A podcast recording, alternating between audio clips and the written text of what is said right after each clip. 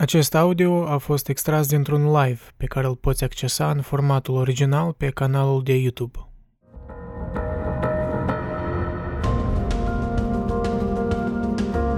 Ok, salut la toți! Bună seara! Deci, dacă data trecută noi am vorbit despre progres în filosofie, da? În live-ul precedent, așa, mai la general, astăzi m-am gândit ar fi fain să, într-un fel, să extindem tema asta și să vorbim despre um, filosofie contemporană în Academie. Ori de ce, da, implicit de ce, cel puțin din percepția generală, nu prea există poate așa de mare progres în filosofie cum era mai înainte. Când era, hai să spunem, cred că chiar și autorul articolului pe care îl vom citi, cam menționează, da, gen, cu Wittgenstein din secolul 20, Heidegger, cam ăștia au fost ultimii mari filosofi. După părerea lui, dar totuși și după părerea ironic a Academiei Curente din filosofie, pentru că, din cât țin minte, cei mai citați filosofi în lucrări, în ultimul timp chiar îse că filosofi de genul Wittgenstein și Heidegger. Sunt câteva motive. Mi s-a părut fain articolul ăsta. Mm, cred că sumarizează bine ceva ce intuitiv eu simt că aveam idei similare, poate nu așa de structurate, dar uh, da, da să încep eu eventul și pe Discord. Deci vă reamintesc aia care vreți să participați în discuție prin voce, găsiți linkul din chat. Um, da, articolul original e What Happened to Philosophy de Alexander Joik, Joik, Juc. Dacă spun Juc, apoi se primește ca un fel de gândac în rusă. Alexander Zhuk uh, says uh, over specialization, academic debate focusing, and simplistic argument structures are prominent missteps in modern philosophy. Da? Tot în aceeași ediție, 158 din Philosophy Now, ca și articol precedent. Ce s-a întâmplat cu filosofia? Autorul Alexandru Juc, un cercetător independent, care scrie despre filosofie, economie, politică și structura instituțională a științei. Deci el argumentează că sunt trei pricine ca tare de ce filosofia contemporană stagnează, că e prea mult, de ce e supra-specializarea, concentrarea dezbaterilor academice și structurile simpliste ale argumentelor. Deci astea sunt pași greșiți proeminenți în filosofia modernă, da concentrarea adică pe literatură, adică literatura academică și dezbaterile proeminente în loc de fenomene. El asta argumentează, că adică um, oamenii din Academie se concentrează prea mult cu scopul de a fi publicați, dar nu de a spune ceva, um, nu știu, uh, nu știu dacă radical, dar ceva într-adevăr uh, nou, ai putea spune. Da. Să vedem, sunteți în chat mai mulți, da, Roman Boy, salut, Poem, salut, Roblon, Loredana și Domnica, salut, salut. Ok, să începem acum să citim articolul ăsta. Muzicut așa pe background, să nu vă plictisiți. Este probabil că majoritatea filosofilor academici actuali ar fi de acord că nu există nici pe departe un filosof în viață în prezent care să se ridice la nivelul unora dintre filosofii clasici, ori mă rog, și antici implicit. Ultimul filosof analitic cu adevărat mare ar putea fi Wittgenstein. Ultimul mare filosof continental ar putea fi Heidegger. Despre Heidegger am făcut și un live, ceea ce vă interesează măcar ideile lui de bază, puteți găsi live-ul spre ființă și timp, așa, o introducere câteva luni în urmă, așa că îl găsesc pe canal mai târziu. Despre Wittgenstein, mă rog, am scris un articol implicit și despre Wittgenstein, vreun an, nu vreau, cred că da.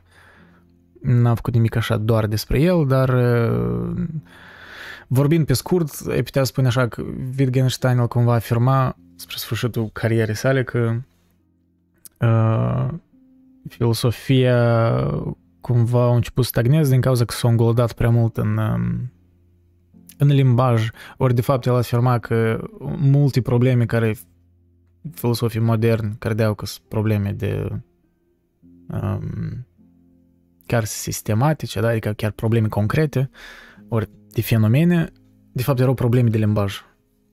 Asta pe scurt. Primul a murit în anii 50, da, Wittgenstein, în timp ce al doilea s-a stins din viață în 1976. Probabil că există mai mulți filosofi care lucrează astăzi decât oricând înainte. Cu siguranță, unii dintre ei sunt foarte buni și interesanți, dar este vreunul dintre ei mare? Vor ajunge oare unii gânditori care lucrează astăzi să fie recunoscuți de generațiile viitoare ca fiind mari? Nimeni nu pare să aibă prea multă încredere în acest lucru. Dacă mă gândesc că din ăștia contemporani, da, spunem, filosofi publici, um, nici nu sigur, pot spui că um, Slavoj Žižek, dar el e mai mult, nu știu, el e filosof, că a scris multe cărți și scrie destul de prolific, de fapt. Aș spune doar el, din contemporani și, ok, sunt câțiva popularizatori de filosofie, dar nu aș spune că sunt filosofi. Um, yeah, I'm not even sure. Poate eu nu știu, dar um, cam e... Cam e tristuț, așa aș spune, cu uh, mari filosofi. Poate e nevoie de timp ca să-i descoperim, dar da, asta e un paradox și asta se găsește nu doar în filosofie, dar și, dar îi spune și în, um, în alte domenii, da? Pe de-o parte, te gândi statistic, sunt mai mulți oameni care se ocupă cu filosofie, da? Decât oricând în istorie, da? Adică în academie se duc mulți, studiază, uh, dar parcă paradoxal nu avem așa de mari filosofi ca înainte. Și e și interesant, e obiectiv, nu avem filosofi mari ori din cauza abundenței și din cauza că noi parcă ne-am schimbat criteriile asupra ce înseamnă mare, poate noi nu observăm, ori nici nu considerăm că asta e important. Dar în fine, în articolul ăsta sunt câteva argumente cu care să fiu onest de acord, care au sens, de fapt. O să vedem, parcurs. Desigur, da, asta tot chestia măreției. Ce înseamnă să fii un filosof mare sau ceva mare? Desigur, Poate măreție... Trebuie să treacă puțin timp, bănuiesc, nu? A, da, să lupăm. Da, puțin. Trebuie, da, dar în același timp erau filosofi, da, care în timpul vieții lor erau vestiți populari. Ok, nu toți, dar spune că... Ok, Hegel e cel mai evident caz, dar chiar și, ok, Grecia antică e prea departe, cred că nu putem să ne comparăm. E clar lucru, Aristotel, Platon erau cunoscuți în timp ce ei trăiau. Da, dar Peterson nu e filosof. Peterson e... Jordan Peterson e popularizator și honestly, eu tare dezamăgit de ce face el în ultimul timp, cum s-a dus în tare mult în dogmatism în politică. Și nu e chestia, cumva n-aș fi de acord cu direcția lui filozofică, adică politică, dar el a devenit dogmatic, el nu e filosof. Eu nu cred că el e. El poate a avut... El în primul rând era mereu uh, savant al psihanalizei și era, făcea terapie, că chiar lucra ca terapist și profesor de universitate. Eu nu cred că pe dânsul pot să-l consider filosof, to be honest. Dar iarăși, deja revenim la chestia asta cu ce înseamnă filosof, da? Am discutat discuția precedentă. Eu cred că am o definiție mai rigidă de filosof. Uh, filosof nu e doar unul care are idei și le mai spune, dar chiar care creează ceva um, de învergură în, în concepte, în fenomen, adică în terminologie, de-aia spun mai degrabă un Zizek ar fi mai degrabă un filosof. Chiar dacă chiar n-aș putea fi de acord cu ceva ce spune, dar that's not the point. Nu cred că popularitatea te face necesar, știi, filosof, dacă vorbești despre filosofie. Um, dar da, în fine, sunt poate, ok, vorbim de anglosferă, da, dar poate sunt alții care nu sunt cunoscuți global și sunt filosofi, dar sunt, la sigur, pur și simplu, vorbim de anglosferă, chiar sunt puțin. Adică eu zic, când vorbești de filozofie, nu te referi nici la, la o națiune anume. Mă gândesc, nu știu. Nu, nu, nu. Te referi la... Așa. Nu, cineva, ok. Atunci... Da, spun. Sunt, la, mă rog, în acad- cercuri academice spun așa, gen, cât de des ești citat în, um, în lucrări, asta cumva determină dacă ești influent. Dar it is kind of true, dar I guess asta e un criteriu. Nu, nu, nu, nu, nu râde nimeni. Da, pe asta. Um, da, mă rog.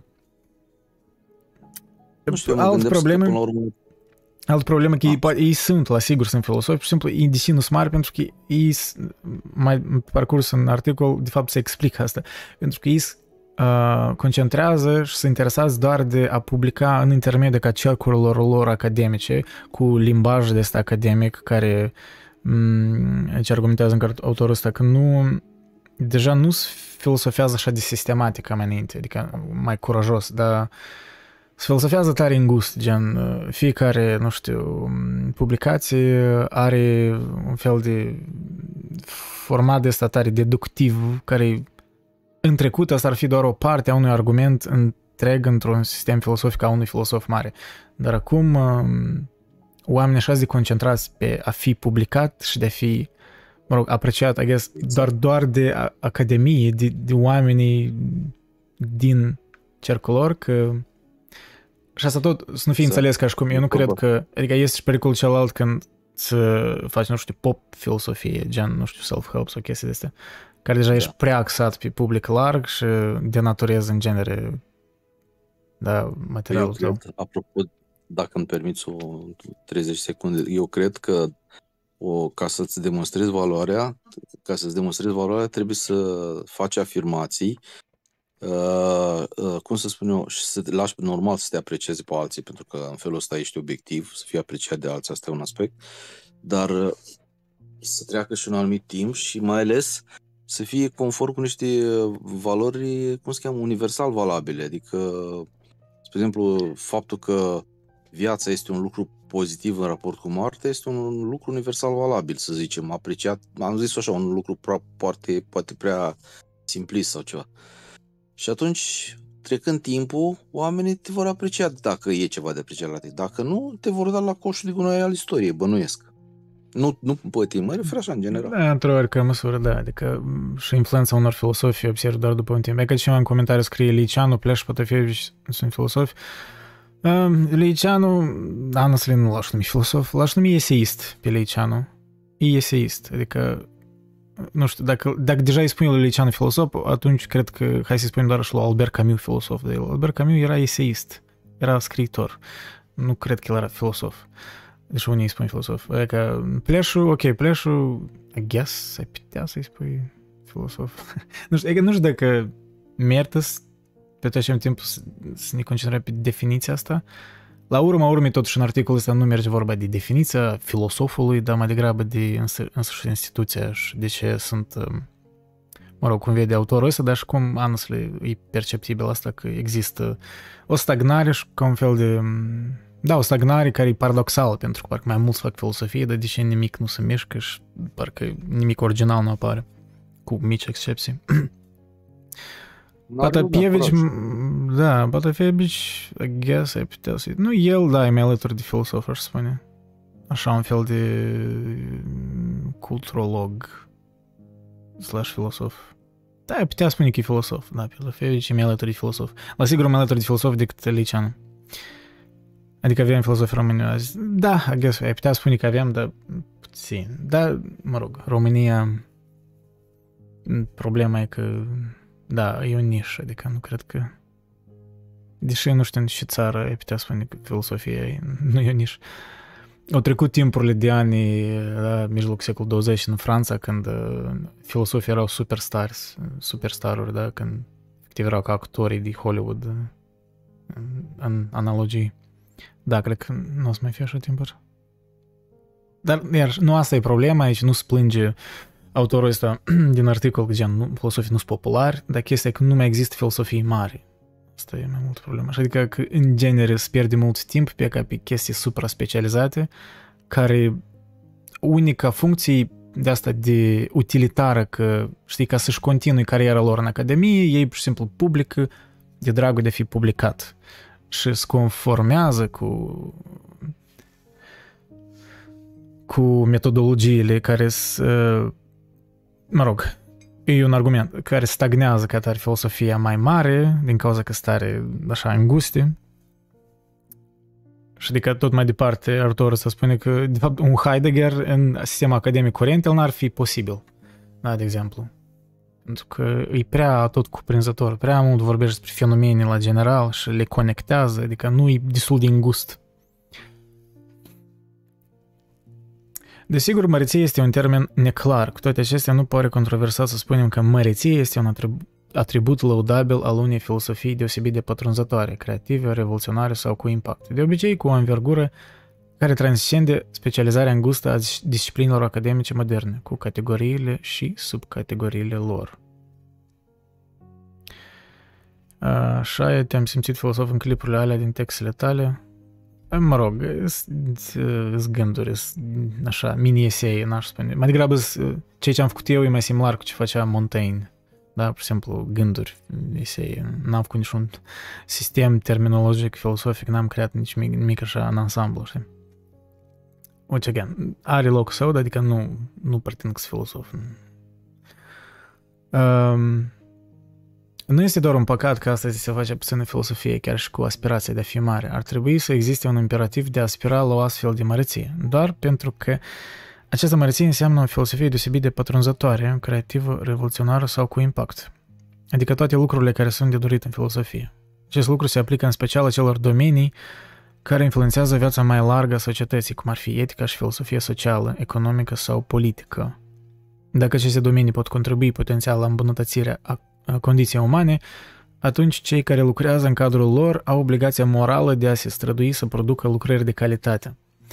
Cu toate acestea, în timp ce autori precum Marx sau Keynes au avut un impact puternic asupra societății, în multe privințe datorită calității intelectuale a operei lor, cercetarea contemporană în astfel de domenii normative are o influență redusă asupra oricui, cu excepția altor filosofi universitari.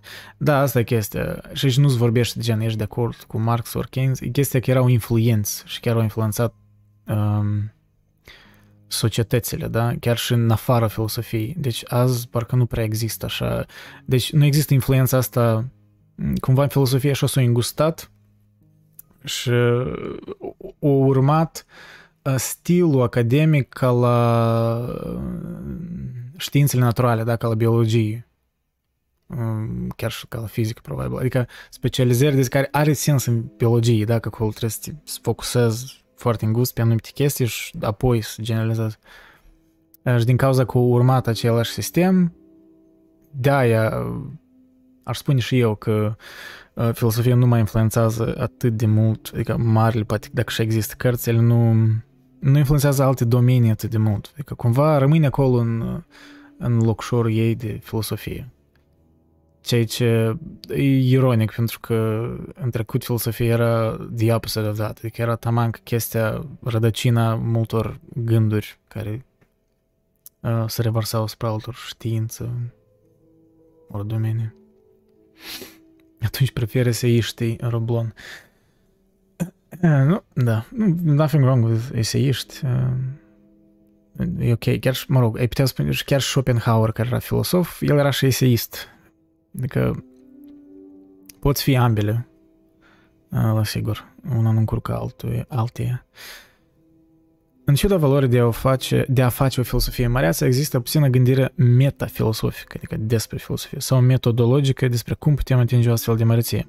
În mod deprimant, de multe ori se consideră la sine înțeles cu o astfel de măreție aparține trecutului și cel puțin în cercurile academice, ideea de a lupta pentru măreția filosofilor clasice este întâmpinată cu ridicol.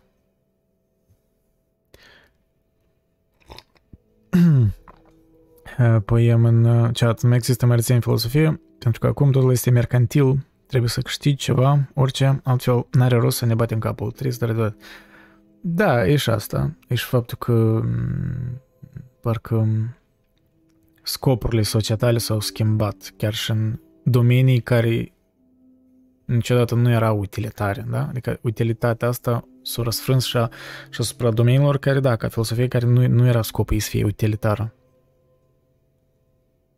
Da, adică în sensul ăsta înțeleg. Iar și nu-i blamez pe oamenii din academie, din filosofie, că, că ei vor uh, nu se gândesc la mărății sau la chestii de astea sau la originalitate, dar se gândesc cum mai bine să fie publicați în jurnaluri academice, da? Înțeleg, dacă ai, băi, ai familie, trebuie să, trebuie să trebuie să publici ca să fii plătit, da, în academii, trebuie să fii relevant și să te conformezi, am mult sau mai puțin, cu, cu literatura academică, da. E de înțeles chestia asta, nu ca și cum, iarăși, nu ca și cum um, filosofii din trecut erau uh, mereu morali sau sfinți sau, nu știu, își urmau propriile um, precepte sau recomandări. Dar cu toate astea, cred că asta e destul de perceptibil, că nu mai e filosofia ce era mai înainte. Și faptul că oamenii tot devin mai confuși ce înseamnă filosofie, ori parcă devine mai vagă chestia asta, uh, poate e și demonstrarea că ea devine mai... Mm, da, mai relevant, nu, nu știu dacă e relevantă. Pe de o parte devine tot mai relevantă, dacă trăim în sistem, într-un areal digital, tot mai digitalizat.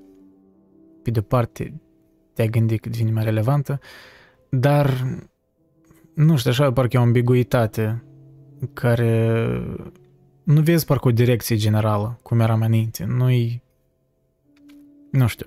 Cred că sunt contraargumente la toate argumentele astea din articol, la sigur, poate ar merita să le analizăm, dar la momentul dat ne concentrăm ca pe argumentele astea care uh, critică uh, Academia Filosofică de azi. Uh, da, da, noi vorbim, dar nici nu am ajuns concret la trei probleme centrale, da, care în discuții cred că azi devină mai clar, poate acum e prea vag. Da, deci mhm, este, este o idee de amator, aparent. Da, deci ideea asta că că ideea de a lupta, da, pentru măreția filosofilor clasice este întâmpinat cu ridicol. Deci asta se considerat ceva amator, că nu te ocupi cu ceva serios. Aparent și una care nu este în concordanță cu cursul pe care filosofia l-a luat, de motive întemeiate. Cu toate acestea, motivul exact pentru care se întâmplă acest lucru este rare ori, dacă, dacă nu chiar niciodată, pus în discuție, ca să nu mai vorbim de un răspuns satisfăcător. Aș dori să argumentez că unele aspecte structurale ale filosofiei academice moderne o împiedică în dezvoltare. Prin urmare, în cele ce urmează vreau să disec câteva aspecte centrale ale modului în care se face filosofia academică în zilele noastre, să le compar cu modul în care se făcea filosofia clasică și marea filosofie. Acest lucru ne va permite să ne dăm seama de ce filosofia contemporană nu mai este mare. Sper de asemenea să vă convin că nu există motive Uh, Marius, poți spui mute dacă nu vorbești? Să aude muzică în background. Mersi. Uh, acest lucru ne va permite să ne dăm seama, ok, da, de ce filosofia contemporană este mare. Da, nu și el sper să ne convingă că nu există motive întemeiate pentru a face filosofie așa cum se face astăzi, da, în comparație cu trecutul. Deci cele trei probleme centrale, da? Prima, supra, supra-specializarea, a doua, concentrarea pe literatura și dezbaterile proeminente din Academie în loc de fenomene, și a treia, prevalența unei forme stilistice care este în contradicție cu ceea ce caracterizează marea filosofie.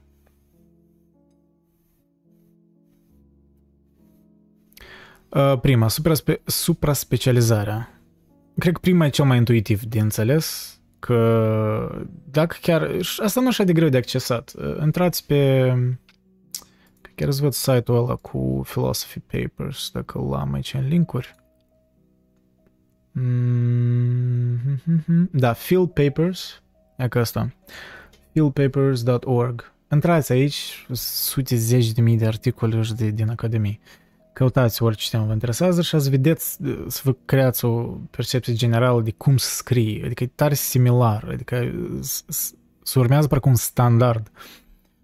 Deci citești uh, un standard tare reductiv, da? Uh, să citești uh, filosofi, chiar și din același secol uneori, uh, din trecut, sunt foarte adesea diferiți, au ceva autentic, personal în scrierile lor. Poate asta e percepția mea nostalgică, nu știu, dar uh, cred că este așa ceva. Poem, dacă vrei să vorbești, dacă vrei să vorbești discuții înscrite într-un partid și vorbește fără sfârșit. Dacă vrei mărție, trebuie să spui ceva legat de adevăr, trebuie să faci sacrificii personal. Uh, cel, cel mai mare fiind sacrificarea propriului ego. Uh, nu știu, asta îmi pare mm, și da și nu, pentru că mulți filosofi mari aveau ego. Cred că e naiv să crezi că nu aveau. Aveau, sigur. Hegel avea ego, Nietzsche avea un ego tare mare. Uh, Schopenhauer la fel. Uh, chiar și Kierkegaard avea, Kierkegaard, mă rog, Kierkegaard, Kierkegaard, avea ego. Uh, eu nu cred că, ego, ok, asta e mai mult la filosofie orientală se referă. Cioran tot avea ego, evident. Um, nu cred, tam, anume, hai să vorbim, filosofia occidentală, am mai spus eu asta în alt, nu știu, într-o discuție, că m, ideea asta că noi putem apropria, appropriate, adică putem adapta uh, filosofiile orientale în civilizația noastră aici occidentală, în modul nostru de a trăi, e cam dificil, pentru că noi să o denaturăm. Uh, chestia asta în corporativă, cum, cum se întâmplă cu mindfulness, cu budism, chestii, asta e nici nu e budism, asta e un fel de caricatură. Pentru că, da, nu e compatibil atât de... Ok, unele părți compatibile, but then at that point it's cherry picking. It's not really Buddhism, da? Și da, în filosofie mai orientală, acolo e mai, mai mult accesat pe pierderea ego-ului, dar eu aș, aș argumenta că în filosofia occidentală trebuie o doză de ego și de individualism ca să faci filosofie mare sau să creezi ceva, să fii artist și mai departe. Cred că chestia asta cu dizolvarea ego-ului goes a bit too far sometimes. Dar chestia care spus tu, trebuie să spui ceva legat de adevăr, nu, da, evident. Adică trebuie să...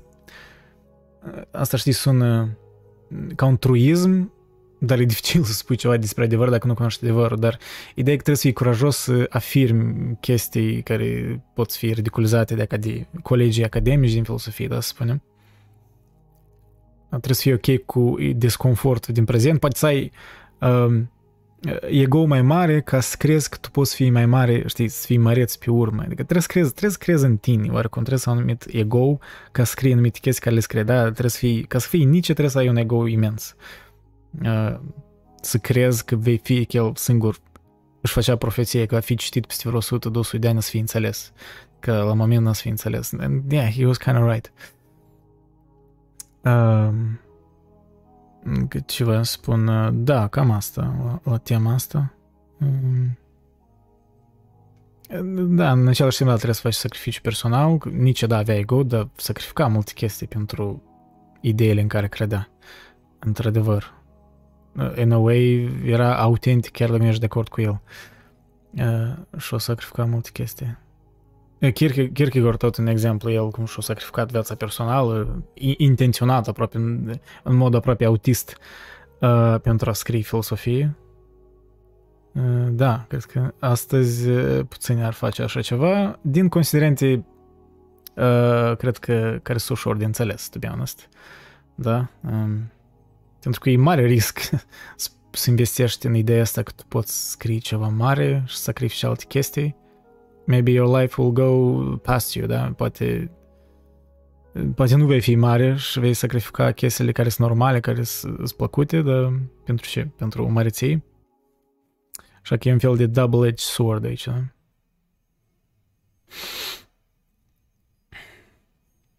Ego toți trebuie, trebuie să crezi în tine, evident, chestia să fii capabil să renunți la orice pentru ideile în care crezi.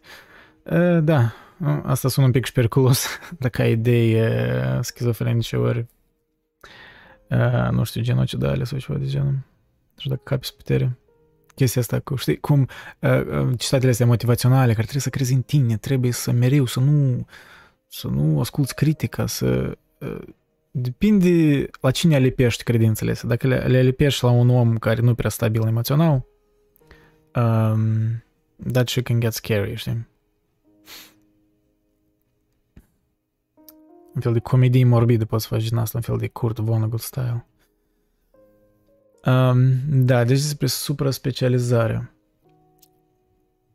Oricine este familiarizat cu activitatea contemporană din filosofia academică știe că majoritatea cercetărilor filosofice moderne sunt foarte specializate. Nu este neobișnuit să întâlnești pe cineva care lucrează, să zicem, în filosofia minții, care nu știe ce se face în epistemologie sau etică și viceversa. Rare ori aceste lucruri extrem de specializate sunt făcute accesibile neprofesioniștilor da, sau oamenilor de rând și sunt adesea greu de accesat chiar și pentru filosofii universitari care nu sunt specializați în acel subdomeniu. Um, iarăși, de fapt sunt ușor de accesat într-un fel, da? adică v-am arătat site-ul ăla de zeci de mii de lucrări fieldpapers.org, dar în sens nu sunt accesibile în, sens, în felul în care sunt scrise, adică nu scrise pentru oameni sau nu știu, scrise pentru, sunt ca abstractele alea științifice care are, au sens de asta, știință totuși, filosofie e altceva. Deși unii ar spune mama științelor, da, într-un fel, dar cum, științele de azi sunt, sunt diferite decât știința care o făcea Aristotel. Um, ok, deci, am ajuns noi. Nu sunt nu, e, da, nu este în întregime clar de unde a apărut această supra-specializare în filosofie academică sau mai ales ce o justifică în toate domeniile filosofiei. Povestea comună este că supra-specializarea academică a început în științele naturale, presupus în mod necesar din cauza complexității materiei. Biologii s-au specializat în microbiologie sau biologie vegetală sau orice altceva pentru a le permite să aprofundeze un anumit domeniu. Rare ori se pune în discuție dacă gradul actual de specializare este de dorit, chiar și pentru știință. Mai degrabă este considerat de la sine înțeles. Da, un fel de status quo în care, ah, I guess that's how we write stuff now, știi? Ceea ce în știință are mai mult sens. Acolo trebuie să fii foarte riguros, nu că și cum filosofie nu ești riguros, dar riguros în sens așa standardizat. Pentru că acolo știința nu e despre ego, știința nu e despre um, despre ce crezi tu, ori știința e despre a construi ceva în comun, de a, de a descoperi realitatea în comun. Adică asta e, într-adevăr, în știință cred că taman că n-ar trebui să ai ego, pentru că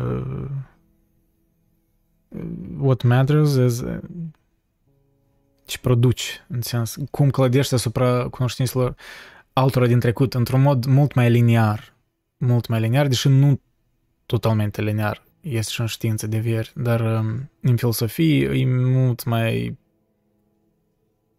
uh, din percepție mai haotic uh, și de fapt uh, din contră ar trebui să te cerți cu restul din trecut mă rog, respectându-le ideile, dar ar trebui să se desprinzi adesea de, de anumite um, idei, anume ca să lărgești spectrul cunoștințelor, da? Sfera aia despre care vorbeam de trecut.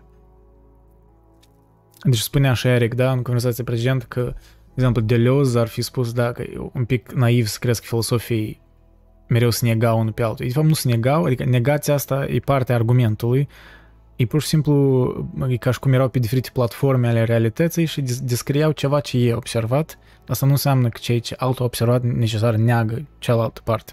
Pur și simplu ei sunt în alt domeniu a realității.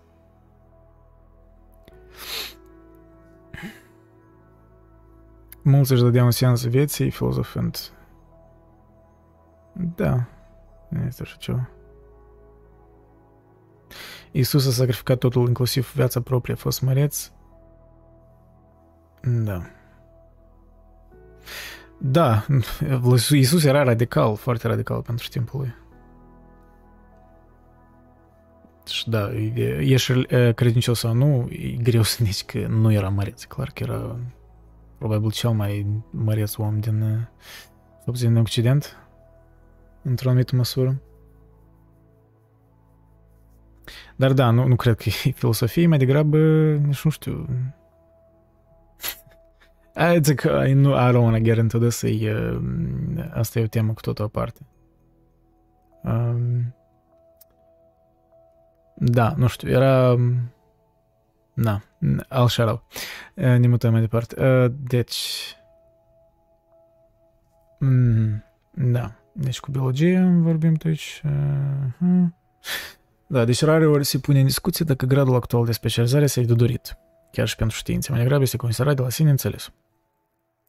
Poate că simpla contingență istorică a fost confundată cu dezerabilitatea. Da, ca și cum din inerție, așa, s-o parcurs formele astea de argumentare și așa s-a dezvoltat Academia și cumva toți au acceptat-o ca de la sine.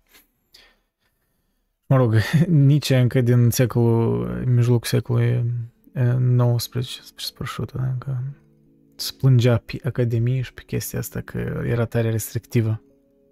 Mă rog. Nu, el era și așa totuși mai hipster la ale lui.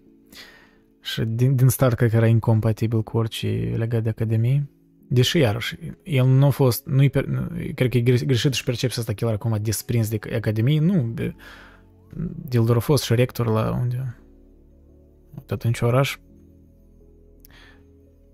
nu rector, profesor, da? Da, a fost un timp el studia tot elenismul grecesc în sens așa academic, chiar și citești Nașterea tragediei prima carte, are un limbaj mult mai academic decât altele ale lui. Da, așa că pe cât el tare nu-i desplăcea Academia, totuși nici datorează și mediul academic pentru o parte din gândirea lui.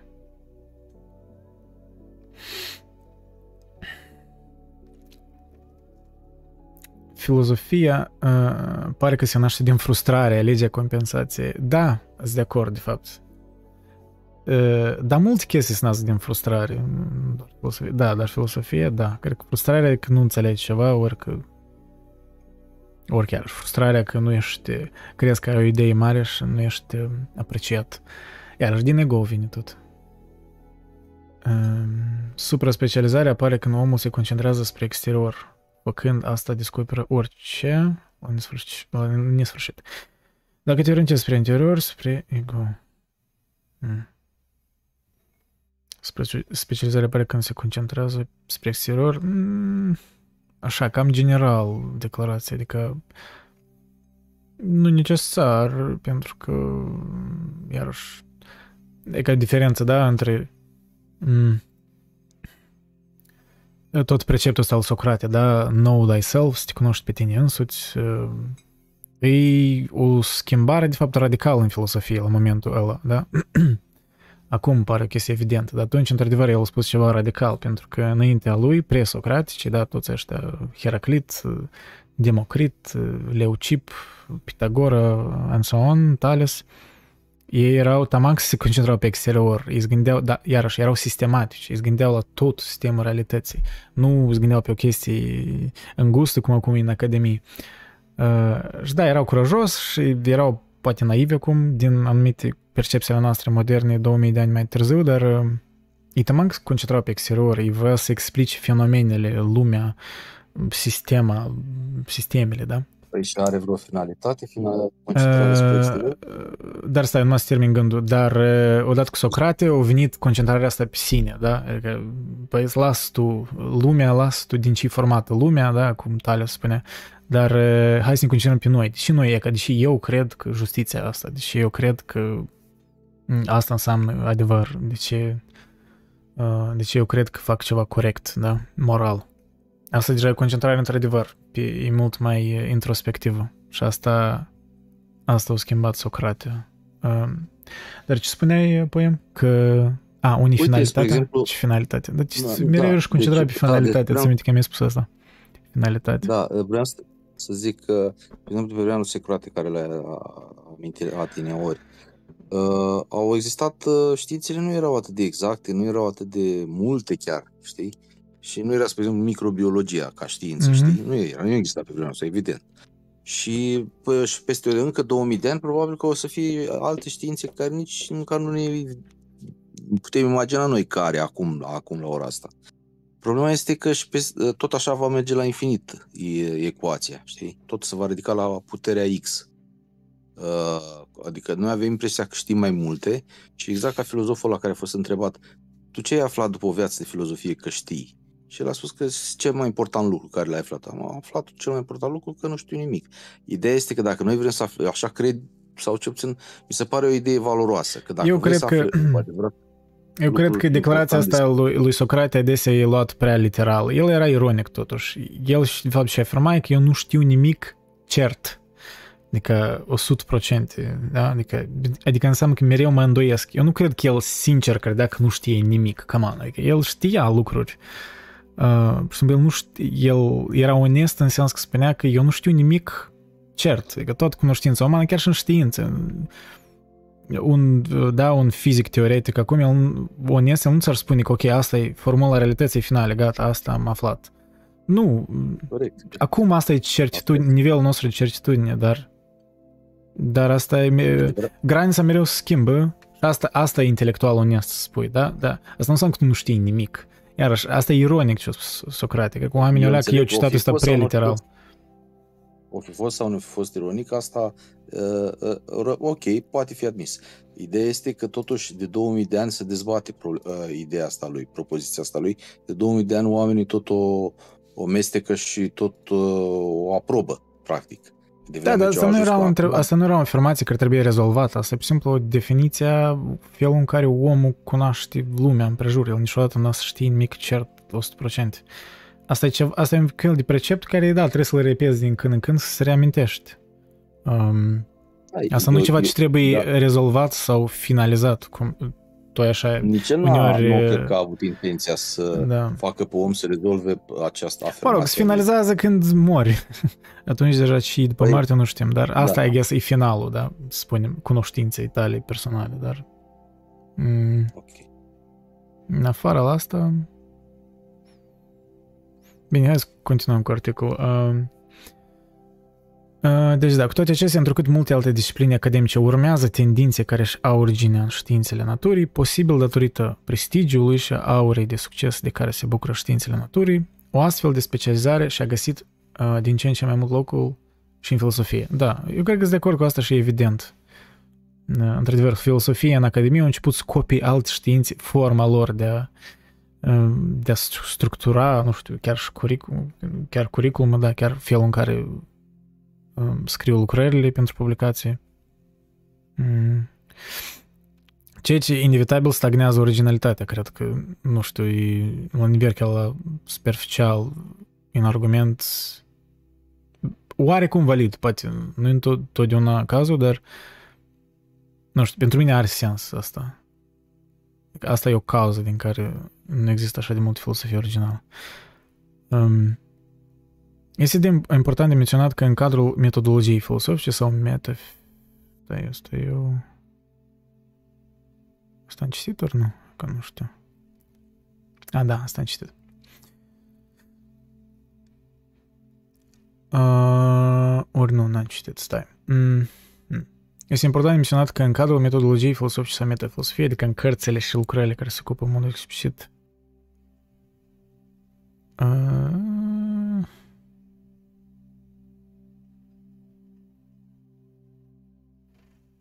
Ok, în fine, asta cumva repetă ceea ce deja s-a spus, mi pare că... Da, adică... Da, nu găsim prea multe discuții cu privire la faptul că dacă specializarea este de fapt bună sau justificată pentru filosofie, da, de exemplu, deși uh, o mulțime de filozofi zilele noastre consideră că filosofia ar trebui să fie continuă cu științele naturii, această viziune nu ar trebui să angajeze să apere specializarea excesivă în științe, cu atât mai puțin în filosofie. Unii filosofi cu orientare științifică, având în vedere progresul rapid înregistrat în științele naturale, consideră că tot ceea ce se face în științe este dorit, de dorit în mod intrinsec și intrinsec da, și îl proiectează asupra filosofiei. Cu toate acestea, da, cred că poate, poate felul în care filosofia e acum în Academie e un efect secundar al popularității științelor naturale și a influenței lor asupra societății în ansamblu. Poate, ironic, uh, locul pe care îl ocupă acum în societate științele naturale e locul care îl ocupa filosofia cândva. Și poate asta e realitatea and you have to deal with it, sort of. Da? Uh, și n-ai, n-ai spune nu pe merit, că, într-adevăr, științele naturale cred că au avut mult mai mare progres ca filosofie în, în, în uh, ultimul secol.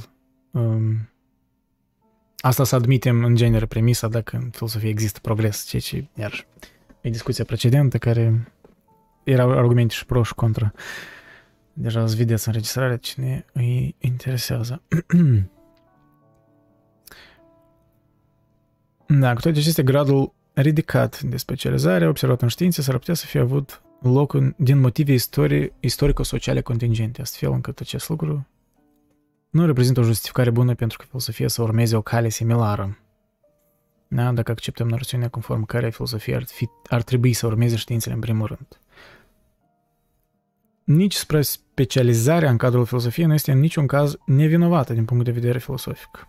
A fost esența marei filosofii să fie mai sistematică, mai uh, cuprinzătoare, în parte pentru că, pe, uh, că pentru mari filosofi era clar că descoperirile din diferite domenii ale filosofiei sunt necesare pentru a înțelege fiecare domeniu.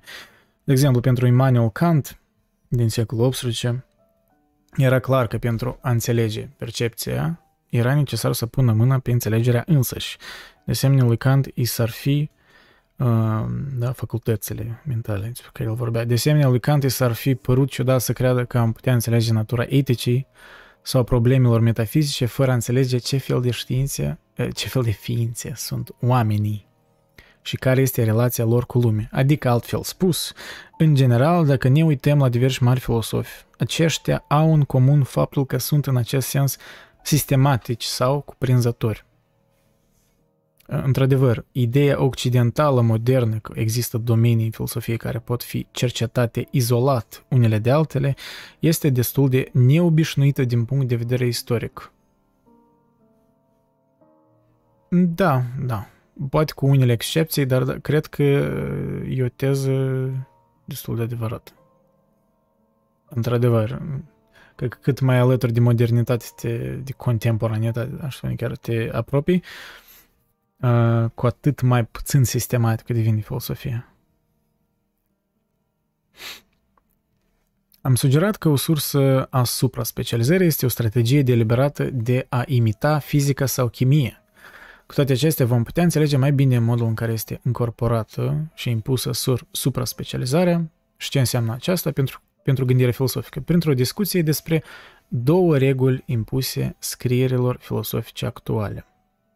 Prima regulă este incorporarea gândirii filosofice în literatura sau în dezbateri, ambele în ghilimele. A doua este canalizarea scrierii filosofice într-o formă de argumentare deductivă informală, caracterizată de maximele înșelătoare ale simplității structurale. Da, deci asta, literatură și dezbatere, e două probleme. Concentrarea pe literatură academică și dezbateri în loc de fenomene. Uitați-vă la o lucrare contemporană de filosofie academică și veți găsi adesea următoarea structură. De obicei, o lucrare începe cu un rezumat, apoi cu o introducere. Ambele prezintă o singură afirmație pe care autorul încearcă să o stabilească. Concluzie. Și includ de obicei o scurtă descriere a pașilor discreți care vor fi urmați pentru a ajunge la concluzie. Un set de premise, dacă vreți. Pe ansamblu putem spune că majoritatea lucrărilor filosofice contemporane au forma unui argument deductiv informal.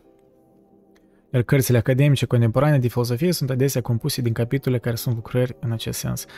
Într-un fel, ai putea spune că to be the devil's advocate, dar felul în care filosofia se face în Academie astăzi e similar un pic ca Aristotel, de fapt. Ori cu notele care au supraviețuit de la Aristotel, dacă să presupunem că ce ce rămas de la Aristotel, de fapt, sunt notele de la studenții lui.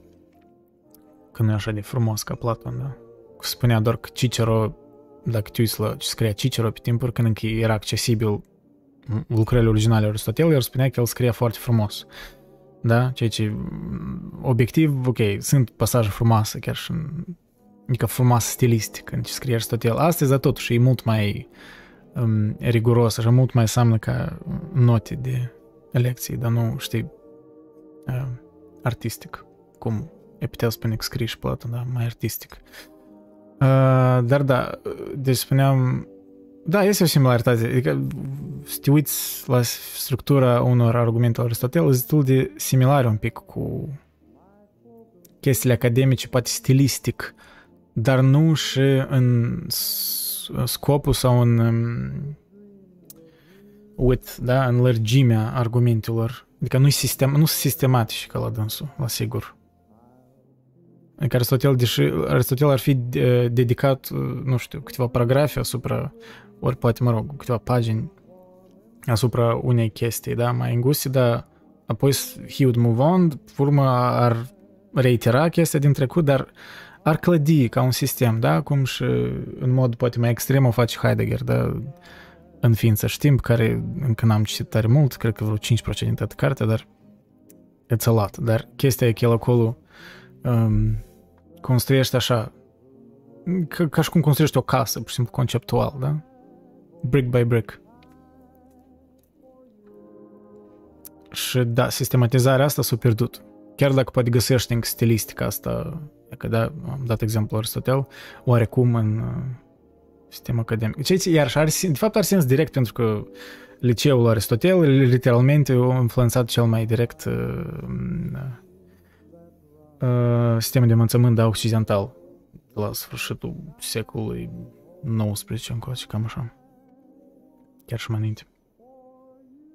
Adică este ceva, de fapt, supraviețuit de la Aristotel, într-un fel. Un motiv din care lui Constantin Noica nu-i plăcea de la Aristotel, că era prea boring, prea dogmatic. În fine, da. Um, eu cred că Aristotel is right, actually. I like him. Uh, da, deci, cu literatură și dezbaterile.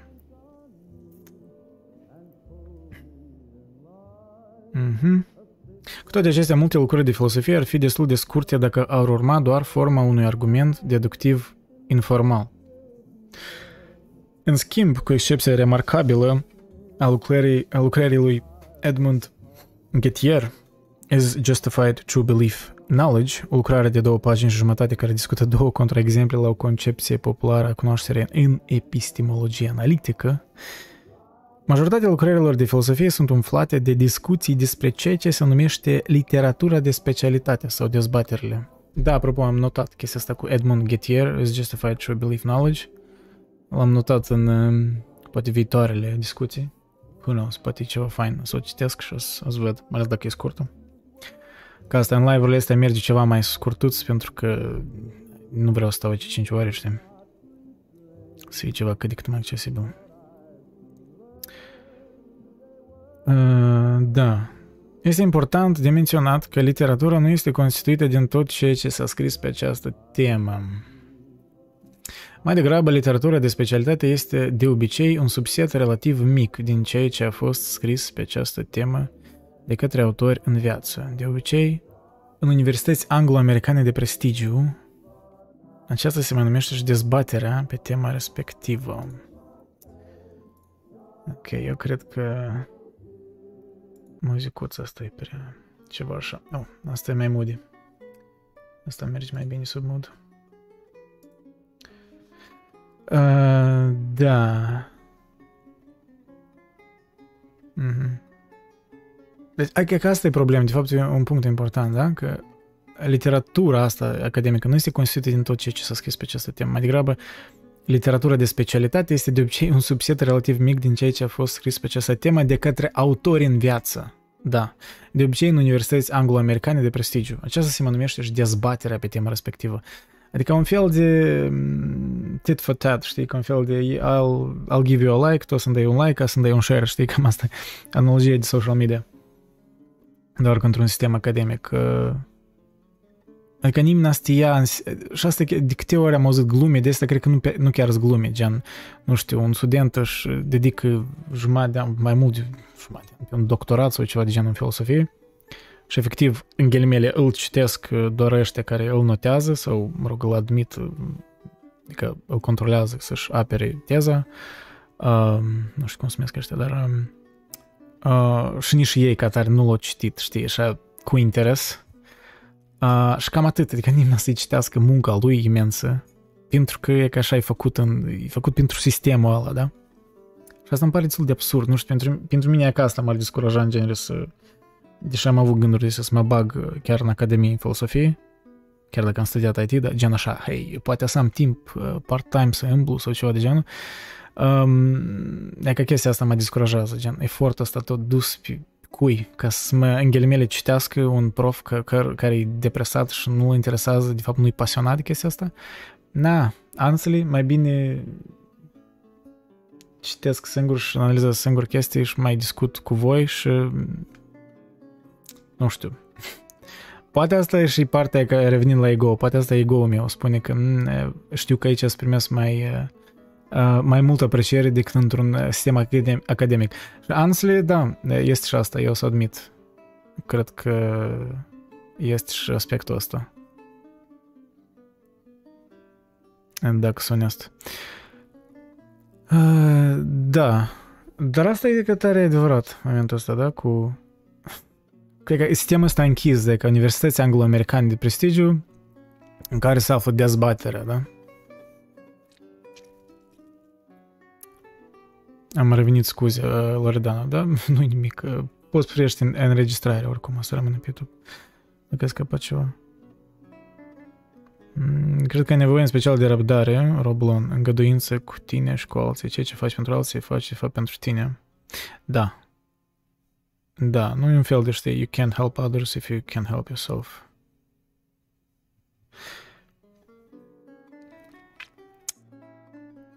În discuția despre... Ok, hai să citim mai departe. Suntem jumătate de articol, da. We'll need to... Când vorbim noi deja? De o oră aproape. Ok, mm, de fapt... Eu așa mă gândesc în live-urile astea maximum două ore să fie, că dacă depășim asta deja o leacă prea mult. Este important de menționat că literatura nu este constituită din tot ceea ce s-a... A, da, asta am citit. Discuția despre literatură de specialitate este ceea ce ocupă cu adevărat cel mai mult spațiu în scrierile filosofice academice de astăzi. Autorul caută să demonstreze că problema pe care o discută este una care este deja recunoscută în literatură de specialitate, ceea ce se, presupu- ceea ce, da, se presupune că conferă discuției despre problemă importanță și credibilitate. Asta e, știi? Dacă nu-i... Um, deci credibilitatea e bazată pe, nu știu, uh, câți uh, te recunosc în cercul academic. Sau ceva de gen. A, vorbeai cu PM în chat. Nateu Andrei. Ah, ok. Da, voi uh, feel free to, uh, să vorbiți între voi. E ok.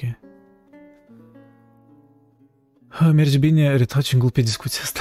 Ah, ok. Ah, te ocupi cu uh, retouching la fotografii. Ok, da. Nice. Nice, nice. Uh, multitasking. Uh, ok, unde am ajuns eu? Da, mai mult, autorul va căuta să arate că modul în care justifică afirmația este inedit în raport cu ceea ce este deja scris în literatură de specialitate. Acesta este un pas important pe care autorul trebuie să-l facă dacă dorește ca lucrarea sa să fie acceptată în cadrul evaluării colegiale. E ca asta, știi? E că tot, uh, pe de-o parte, e un sistem oamenii din Academie care e că nu sunt frustrați de sistemul academic, care spune că e necesar asta știi, ca să păstreze rigurozitatea. Mm, da, pe de parte, da. Dar pe de parte, e și adevărat ca asta, că stagnează originalitatea. Cu toate acestea, discuțiile îndelungate despre literatură de specialitate și dezbateri sunt problematice din două puncte de vedere. În primul rând, ele sunt adesea prea scolastice și dogmatice. În schimb, marile texte clasice se concentrează rare ori, dacă nu chiar niciodată, asupra literaturii, cu excepția unor lucrări precum cele ale lui, ale lui Marx sau Heidegger, atunci când doresc să arate cum problemele lor filosofice contemporane sunt condiționate de reflexiile filosofice din trecut.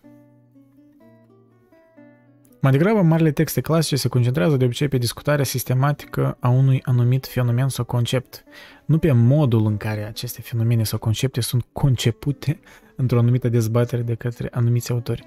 Apoi asta, știi, e concentrarea ca tare pe esența, pe fenomene, pe chestiile care sunt discutate însuși în lucrare, nu despre um, cine a spus asta sau de ce e important să ascultăm pe asta. Asta are credibilitate, știi?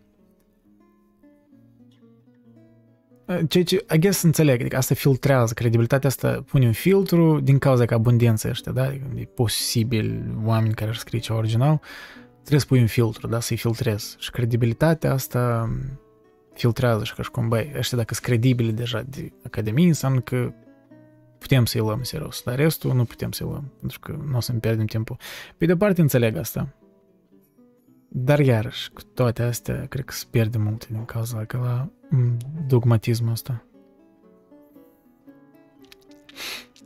Da, beauty shoots acum, ok. Uh, nu știu, unii păreți mai bătrâni, alții mai tineri. ok. Poem, credibilitatea este dată de validare, depinde de uh, cine te validează. Dacă te validează oricine din exterior, vei avea nevoie de validare mereu în mereu. Acest lucru stagnează originalitatea. Nu, da, da, da. Dacă n-ai niciun punct intern de referință ori de uh, niciun fel de self-accountability, aș spune, da, englezii, atunci da, what's the point? Care e sensul? Atunci la sigur nu spui nimic original. De-aia spun, asta are de face cu parțial cu ego trebuie, trebuie să ai un pic de ego dacă vrei să scrii original. Um, da. Lucrările lui Locke da, John Locke sau uh, Edmund Husserl, conțin descrieri și analize sârguincioase ale modului în care lucrurile sunt sau ar trebui să fie. Cu toate acestea găsești mențiuni minime despre alți autori, despre dezbateri sau despre faptul dacă propria lor relatare are valoare de noutate. Și de ce ar trebui să o facă? La prima vedere, filosofia ar trebui să fie despre fenomene, fapte, realitate și concepte, nu despre modul în care filosofii anglo-americani din universitățile de elită le concep. Aici asistăm la o regresie către scolastica dogmatică. Da, scolastica dogmatică.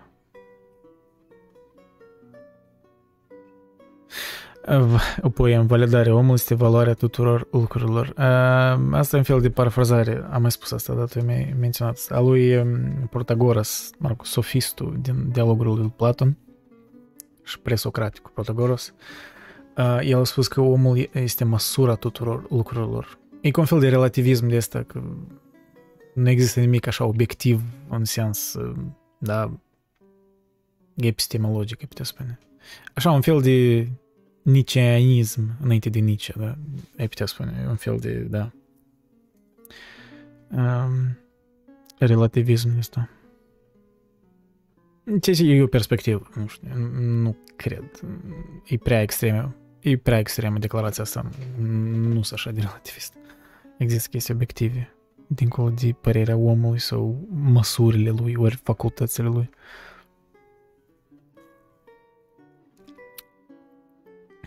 Da, cu alte, cu alte cuvinte, există o, o, lucrurile în sine, există o lume aparte de mintea umană.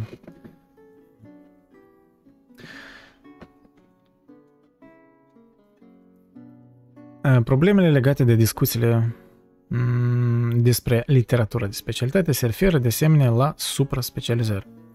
Deoarece scrierile filosofice contemporane trebuie să reflecte în primul rând un angajament cu literatura pentru a fi publicată într-o revistă academică, nu se poate descrie pur și simplu fenomene sau analiza de, uh, a diverse categorii semnificative din punct de vedere filosofic.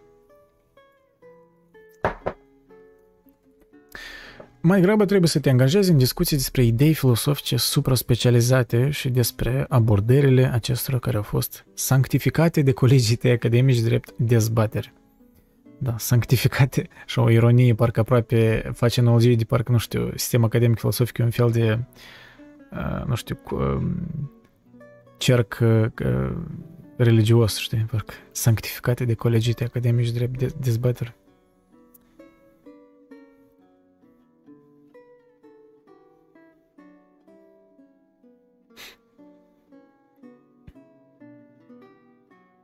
Roblon, cel mai important lucru pentru un om e să simtă că ceea ce face uh, e să simtă că ceea ce face și ceea ce este contează. Da, adică pentru, cu alte cuvinte, pentru om e important telosul, da, scopul, mă rog. Aristotelianism de asta, așa, cu care sunt de acord, da, dacă nu vezi scop, pierzi și percepția realității, oricum, cât de cât obiectiv. Da, dacă nu vezi scop, atunci și așa și merește în deprimare și în chestii de astea. Când nu vezi scop. Ori scopuri, aș spune. Un scop sună prea grav. Prea mult presiune pe un scop. Sunt scopuri în viață, nu doar un scop.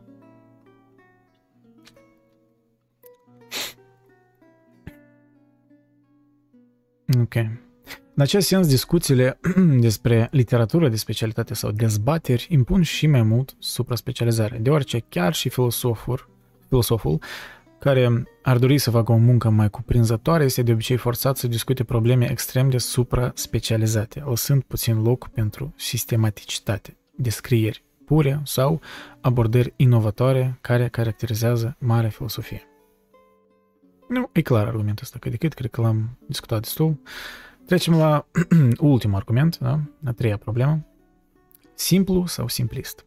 O altă reglă nescrisă a cercetării academice contemporane este că o lucrare nu trebuie să conțină prea multe întreruperi, explicații, repetiții și tangențe complexe. Uh, și aici o paranteză am adăugat la mine uh, LOL, uh, răstâmpis Kierkegaard atunci.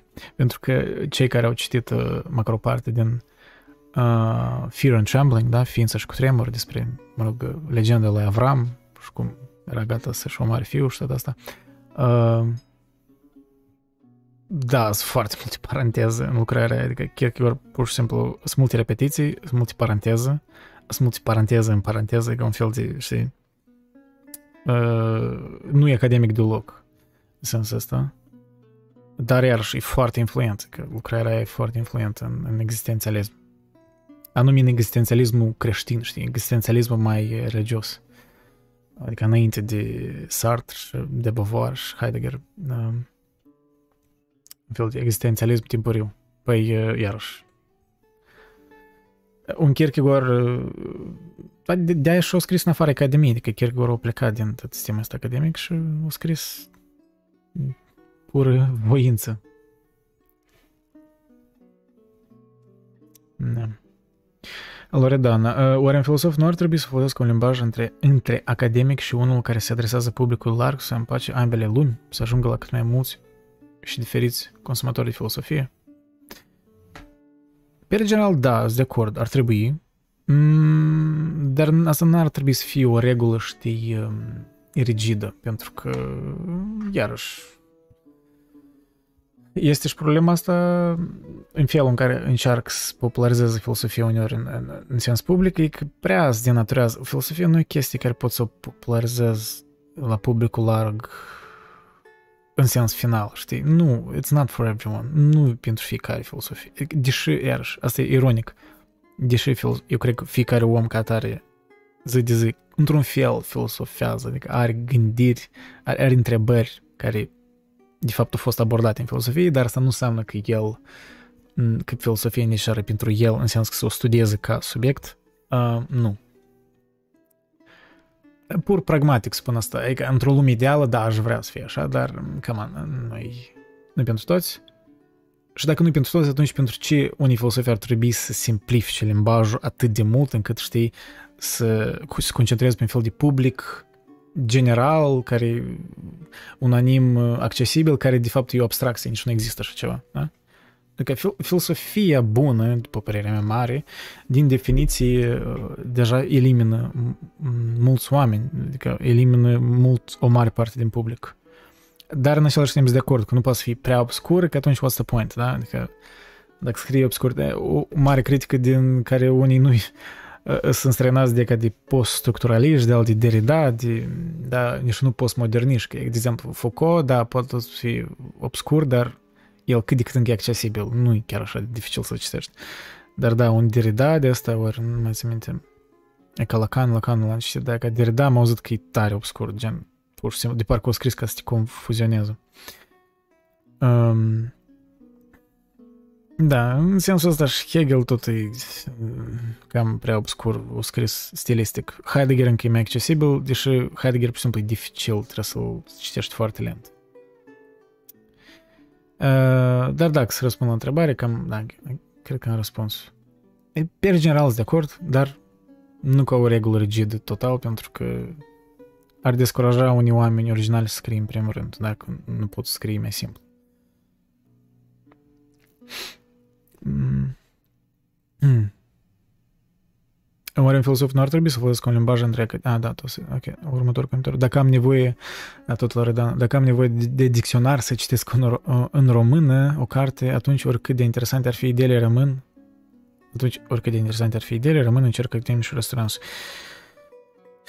Pe de-o parte, da, dar pe de-o parte că eu aș vrea ca mai mulți autori și în afară filosofiei să aibă ca curajul ăsta și parcă, iarăși, ego-ul de a spune că, you know what, eu spun cuvântul ăsta poate mai puțin cunoscut, ca cititorul când să-l găsească și să-l citească, să aibă, să depune efortul să-l caute și să, să înveți un cuvânt nou în vocabular, da?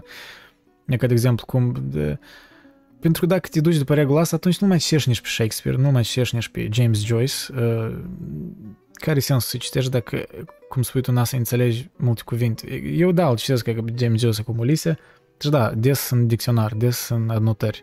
Uh, Shakespeare de mult nu l-am citit, dar când îl citeam, de fapt nu, citesc acum un pic Hamlet, că,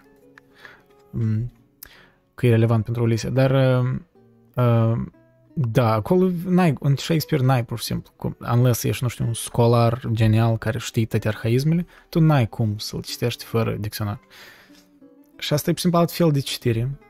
Mm, și nu, nu știu, da, și iar asta din start filtrează publicul, n-a să, citească, n-a să te citească toți, pentru că nu toți să aibă răbdare, dar mie îmi pare că deja există multă, în ghilimele, literatură prea simplistă, care e accesibil pentru toți și care nu spune nimic. Uh, și care se să mai scrie încă o chestie de asta. Și aici trebuie un echilibru în care trebuie să anumit o aroganță ca autor, ca să crezi în ce scrii și da, să nu te eschivezi să folosești anumite, anumite neologisme sau chiar arhaisme dacă e nevoie, deși probabil să folosești prea multe arhaisme uh, ca non-ficțiune nu prea văd sens. Doar în ficțiune, dacă știi scrii uh, un personaj care ar, ar spune așa arhaisme, atunci cred că are sens. Uh, dar, da, pe general, mm, dar hai să spunem, în filosofie, da, nu, este la sigur problema asta că e obscuritate de asta de terminologii. Dar iarăși, la un nivel avansat, filosofia, cumva deja, anumite discuții, ele presupun că deja știi ceva de bază din start. Adică, imaginează fiecare discuție avansată în filosofie să înceapă cu, de să definim fiecare chestie, știi, gen, și istoria acestei, cum s-a dezvoltat definiția, ca să fie mai clar într-un fel, unele deja presupun că tu ai citit ceva dinainte. Uh, deși eu sunt mereu pentru un fel de adnotări cât mai multe la o carte, mai ales în non-ficțiune sau în filosofie, da, să fie un fel de chiar și 10 ori, chiar și 100 de pagini de adnotări, că atunci când să fii stagnat într-un, da, să fii într-un impas, să ai opțiunea măcar să te uiți la adnotări. Asta e bine, asta ar fi uh, o ușura. Ceea ce, apropo, e că în ediția asta de Ulise care o am, uh, într-adevăr, e că notările sunt foarte multe și chiar ajută. Da, în fine. Văd că discutați între voi Roblon și Poem, vă las discutați, eu citesc mai departe doar. Da, deci uh, RIP Kierkegaard atunci, pentru că uh, astea, argumentele simple, ori cumva tare înguste, care sunt nu că se recomandă, dar parcă e o, o, o îți cere în Academie ca să fie publicat. Um, adică claritatea asta, da? Um, l-ar fi descurajat pe Kierkegaard din start, pentru că omul scria sub pseudonime, se ducea în ironii, în dubli ironii. Come on, e prea, el e prea sofisticat pentru mediul academic de azi. Da, mai degrabă se așteaptă ca cititorului să-i se prezinte un argument deductiv simplu, elegant în ghilimele și informal. Ceea ce este îngrijorător la această regulă, care în multe privințe nu este altceva decât o maximă stilistică, e că asta e important. It's not about că, o, că să aflăm adevărul mai ușor sau... Da, e, stili, e chestie stilistică, care, la urma urmei, ar trebui să fie o preferință, da? N-ar trebui să fie o regulă um, așa de standard în domeniul ăsta care se îngustează pe toți în același timp. Un fel de, nu știu, paradoxal parcă e anti-occidentalism, știi? Că occidentalismul până la urmă, la, la, la miezul său, e individualist. Da? E straniu că, că chestia asta uniformizează tot mai mult gândirea uh, și stagnează uh, gânditorii originali. Da, deci multiprevenție nu este altceva decât o maximă stilistică, dar care are consecințe filosofice nefaste. Dar ceea ce este îngrijorător la această regulă este că acest stil contemporan fluid, în ghilimele, ar trebui să ofere cât mai puține întreruperi explicative și elaborări complexe ale argumentului. Acestea din urmă ar, ar fi poate numite astăzi alambicate, dar tocmai aici acest mandat devine problematic din punct de vedere filosofic, deoarece întreruperile explicative și structurile complexe ale argumentelor sunt, în multe privințe, necesare pentru argumente sistematice bogate, în special pentru cele care nu derivă din principii unice, ci care îmbrățișează sistematic multicauzalitatea. Da? Ideea că fenomenele sunt constituite de multiple alte fenomene sau că o explicație a fenomenilor necesită o înțelegere a relațiilor complexe și sistematice în care aceasta se află unele față de altele. Adică asta e paradoxul, da, la mulți, uh, chiar și în, în același domeniu filosofiei, din cauza că așa de mult se sugerează specializarea sau supra-specializarea asta, uh, nu există da, mari gânditori filosofi care sunt sistematici, da? Nu există, probabil, ori dacă există, nu știm, uh, nu știu, noi Aristotel care ar, ar avea curajul să, să mai spună și aberații că Aristotel abera și el, adică nu era chiar geniu complet. Ori, orice, om, orice om mare avea părți în care abera, la sigur. Aristotel avea părți în care abera. Uh, dar asta e ideea, adică nu există asta pentru că din cauza specializării, tu n-ai spațiu, oamenii ăștia nici n-au timp, cred că. Dacă îți concentrați doar pe un subdomeniu a unui domeniu uneori, da, scriu o disertație pe ceva tare îngust, cred că are un spațiu asta, are un loc să fie, dar, come on, dacă vrei să fii citit, probabil nimeni nu o să fie interesat de asta. În afară de uh, profii care o să, o să, uh, o să fie aia care să-ți, mă rog, spui ștampila pe teza ta aparat ulterior. Nu știu, eu aș vrea ca conversația asta de azi, mă rog, în mare parte e monolog, dar uh, conversația cu chat uh, să încurajeze, poate dacă cineva o să găsească video ăsta din Academie, din filosofie în special, let's, let's discuss. Aș vrea, poate eu am percepții greșite, știi? Eu accept că aș putea să greșesc în chestii sau să exagerez, la sigur. Că am, am tendință să exagerez, dar cum spunea marele Nietzsche, uh, postul academic Nietzsche, uh, nu știu, citatul direct, de el spunea ceva de genul, băi, dacă nu exagerez, nu știu, nu spui nimic original, că trebuie să exagerez. O spus el mai sofisticat decât eu am uh, spus acum, dar cam asta e ideea.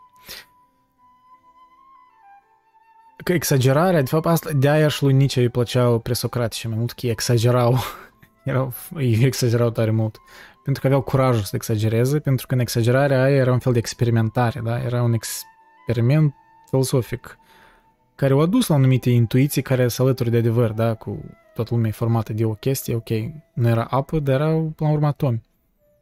Asta e și o, metodă, asta e și o metodă de persoasiune, per, exagerând, mm-hmm. uh, subliniezi o anumită idee. Da, ori, ori poate, ex- da, da, da, adică ori exagerând, tu testezi o idee ca să vezi unii limita ei și dacă e cât de cât exact. valid, ori în ce context e valid. Și o subliniez, da, da, o, o accentuez, într-adevăr. Pentru că dacă totul e... Asta e utilă, când te cerți cu cineva e utilă chestia asta. și să face că nu știi. Da, da, da. Da, e poate fi și uh, tactică de manipulare, uh, nu doar de, de filosofare, la sigur. Exact. Ok. Să luăm de exemplu opera lui Martin Heidegger, în ființă și timp, Heidegger dezvoltă un argument complex care ar trebui să explice structura lumii experimentate și a personalității. Printre altele, el susține că o lume pentru persoane uh, are mai multe trăsături de bază diferite și că aceste trăsături pot fi înțelese doar prin intermediul celorlalte. Da, dacă am înțeles ceva din Heidegger, e că asta e asta. Da? De exemplu, potrivit lui Heidegger, este imposibil să înțelegem înțelegerea umană fără a înțelege modul în care oamenii sunt afectați de lume și viceversa. Ideea asta, da, de being in the world, da, the sign. În fine, iarăși, am făcut un live întreg de aproape 3 ore despre asta, măcar ideile lui de bază și îl găsiți pe YouTube în secțiunea live, este un playlist. Evident, Heidegger trebuie să scrie mai întâi despre una dintre aceste două caracteristici, să zicem, despre înțelegere. Cu toate acestea, el își poate dezvolta concepția despre înțelegere abia mai târziu, când ajunge la afectare. Structura argumentului devine și mai complexă atunci când Heidegger, tot mai târziu, caută să înțeleagă aceste trăsături prin intermediul altor abilități umane, cum ar fi, de exemplu, limbajul.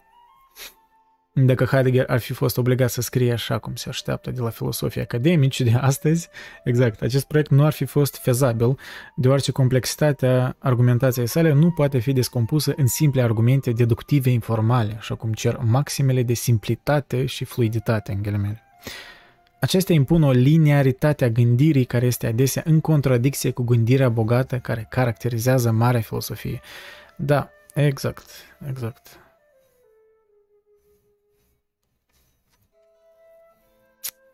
Nu știu, că poate primul argument, da, și a doilea, adică prima și a doua probleme prezentate de asta de Alexandru Joic, da? Poate așa, încă so-so. Eu cred că cel mai puternic argument e a treilea, da? Stilistica asta. Care limitează, adică nu e vorba doar de stil, dar limitează chiar filosofia. Deci, și asta așa de ironic, adică filosofia mereu era pentru, de, de, de, era despre explorare, nu era despre dogmatism ăsta. Că ironic, însuși filosofia s-a autolimitat în prezent. Eu cred că asta e temporar. Eu, honestly, eu sunt de optimist, anume pentru filosofie, pentru lumii în general, poate nu atât de mult, dar eu cred că filosofia încă va, va renaște cumva în, în afara academiei și iar, eu așa, asta aș vrea să văd mai des, știi? Nu-mi place ideea asta de, de... Ok, e ceva fain în cercuri restrânse, ceva, dar chiar și discuțiile astea din cercuri restrânse ar trebui să fie disponibile oamenilor, publicului care ar fi interesat de asta, da? Și de fapt sunt chiar, eu văd îmbunătățiri în asta, de că cât content este pe YouTube chiar de filosofie, da, gen în, în anglosfer, nu vorbesc de România, că nu prea există, puțin.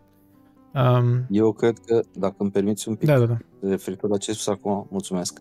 Uh, cred că e foarte util, oricât uh, de mică e baba noastră din SIP care o punem pentru uh, a înțelege lumea, ce se întâmplă cu ea, ce este filozofia, ce este adevărul, ce toate teme, tematicile care, pe care tu sau oricine altcineva care le abordează cu, cu, cu, cu scopul ca într-adevăr să câștige un plus valoare în, în în sensul de a înțelege ce este, ce, ce cu el pe lumea asta, asta a, adaugă și nu este un, un, ca și cum ar fi o chestie în vânt, ce pur și simplu adaugă la discurs. Va, va încolți.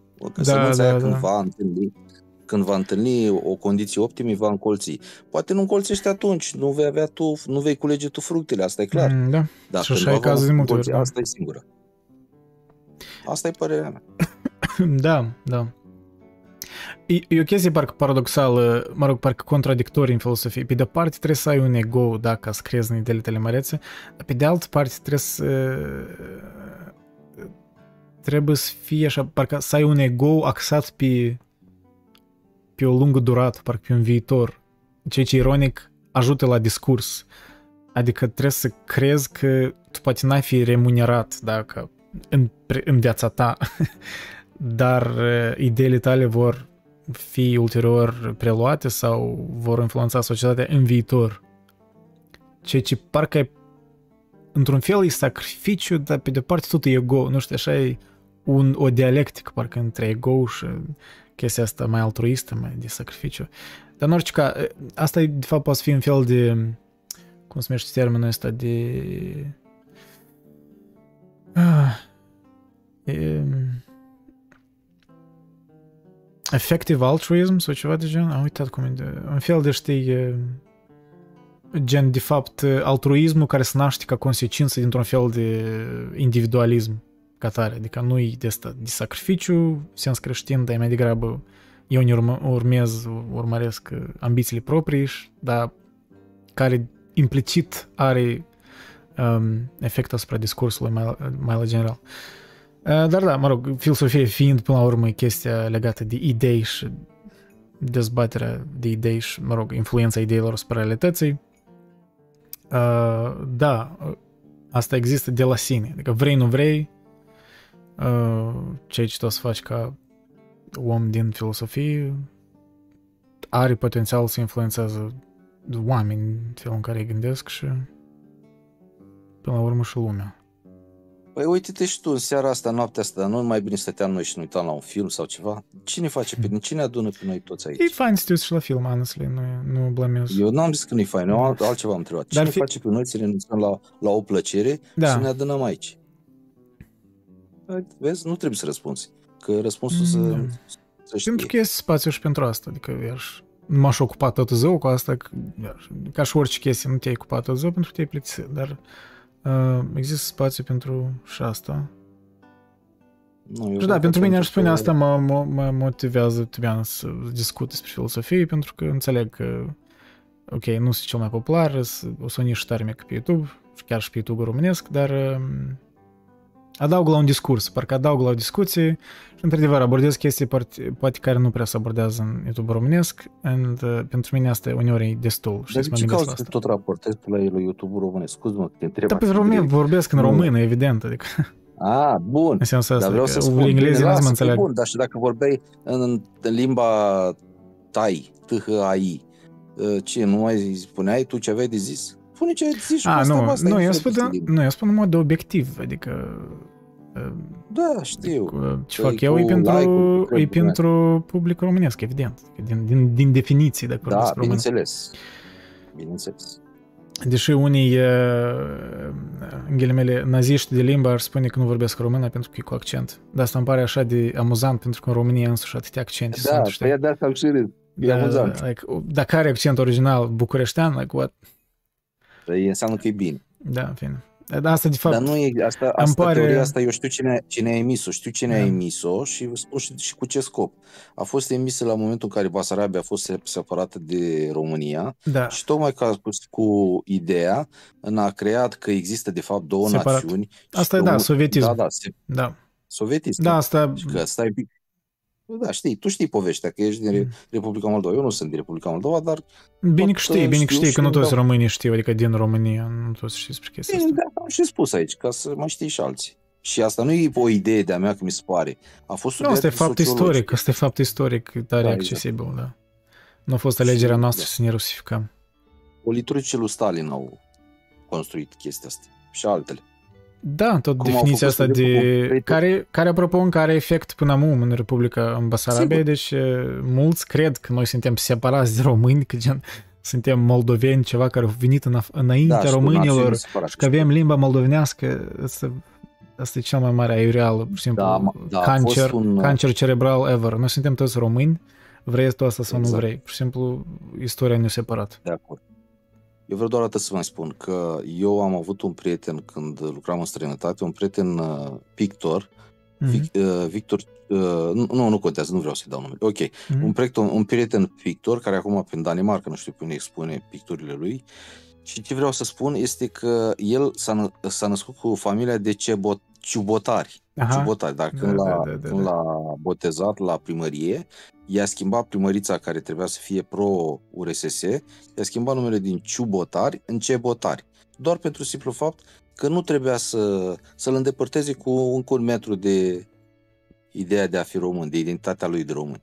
Doar atâta. Doar pentru asta. O, da, nu, cu s- asta, cu masacrarea numelor de familie, asta este o istorie aparte în uh, Basarabia. Uh, Da, așa s-o, așa s-o schimbăm sunt multe familii, efectiv, am auzit așa multe istorii, gen, te duceai la ăla care ți-a înscria, îți făcea documente, da, în Uniunea Sovietică și îi spuneai numele și el cum auza, așa își punea, oricum era mai comodul lui, știi? În, în, uh, în chirilic, sau, da, în, în limba așa mai, mai rusească. Mă rog. Pe de-o parte e un pic comic asta, știi? Asta e ca și cu... Nu numai cu noi se întâmplă asta, asta s-a întâmplat în multe, da, mă, la noastră e specific, dar gen... Um, uh, cu multe familii știu că ăsta care erau germanice slash uh, da, la um, evreiești s-au englizat, adică când se duceau, în fin, it's a long topic, dar chestia e că nu e unic nouă. Să schimbăm să multe familii din cauza asta că... Ne. România e patria mea, a, a, restul sunt țări. Da, vrei, nu vrei, patrie. Da, apropo, a fost uh, 1 decembrie ziua României. Eu n-am, n-am comentat asupra asta nimic în contentul meu, dar uh, așa, eu o zi tare um, pe de parte celebrare, dar pe de parte e trist că așa ne-am depărtat de, de o posibilitate a unirii. Dar în fine, asta deja e în altă temă. Dă-ți terminăm noi cu articolul să ne urmasem cu pic. deci despre Heidegger, da? Că, că stilistica asta, asta impune o linearitate a gândirii care este adesea în contradicție, gândirea bogată, care, care caracterizează mare filosofie. Ca și Heidegger, mulți mari filosofi au scris complex, poate cu mai puțină înclinație spre neologisme, totuși. Această complexitate structurală nu este surprinzătoare, deoarece mulți filosofi au considerat că obiectul filosofiei nu sunt fenomene care pot fi înțelese în mod izolat, precum atomii. Mai degrabă, ei sunt de părere că putem înțelege diverse lucruri doar în relație, uh, doar în relație cu altele, cu alte cuvinte, în mod sistematic. Da, că asta e, tot vorbeam de chestia asta, că s-a pierdut aspectul sistematic în filosofie, în academie, poate e din cauza asta că, da, că deci asta înseamnă, presupune prin sistematic că diverse lucruri poți înțelege diverse lucruri în filosofie doar în relație, doar în relațiile, nu separat. Pe de parte, văd, iarăși, poate un pic prea unidimensional critica asta din articolul ăsta, pentru că văd și dezvoltări în sens pozitiv. Am observat, poate mai recent, așa, în ultimii 5 ani, tot mai mult interdisciplinaritate, da? Adică se încurajează și în Academie totuși mai mult cooperare între, între diferite facultăți. Și asta e bine, că asta, asta cred că e o reîntoarcere oarecare la clasicism de asta în care nu se vedea tot așa de separat.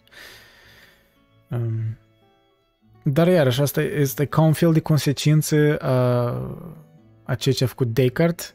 Asta e o ironie. Parcă a fost necesar ca să vedem omul ca sisteme separate, de la chiar atomic vorbind, da? de la sisteme de organe, de la tot. Pentru știință a fost necesar să ne vedem în în sisteme separate, într-un fel, ca să ne studiem.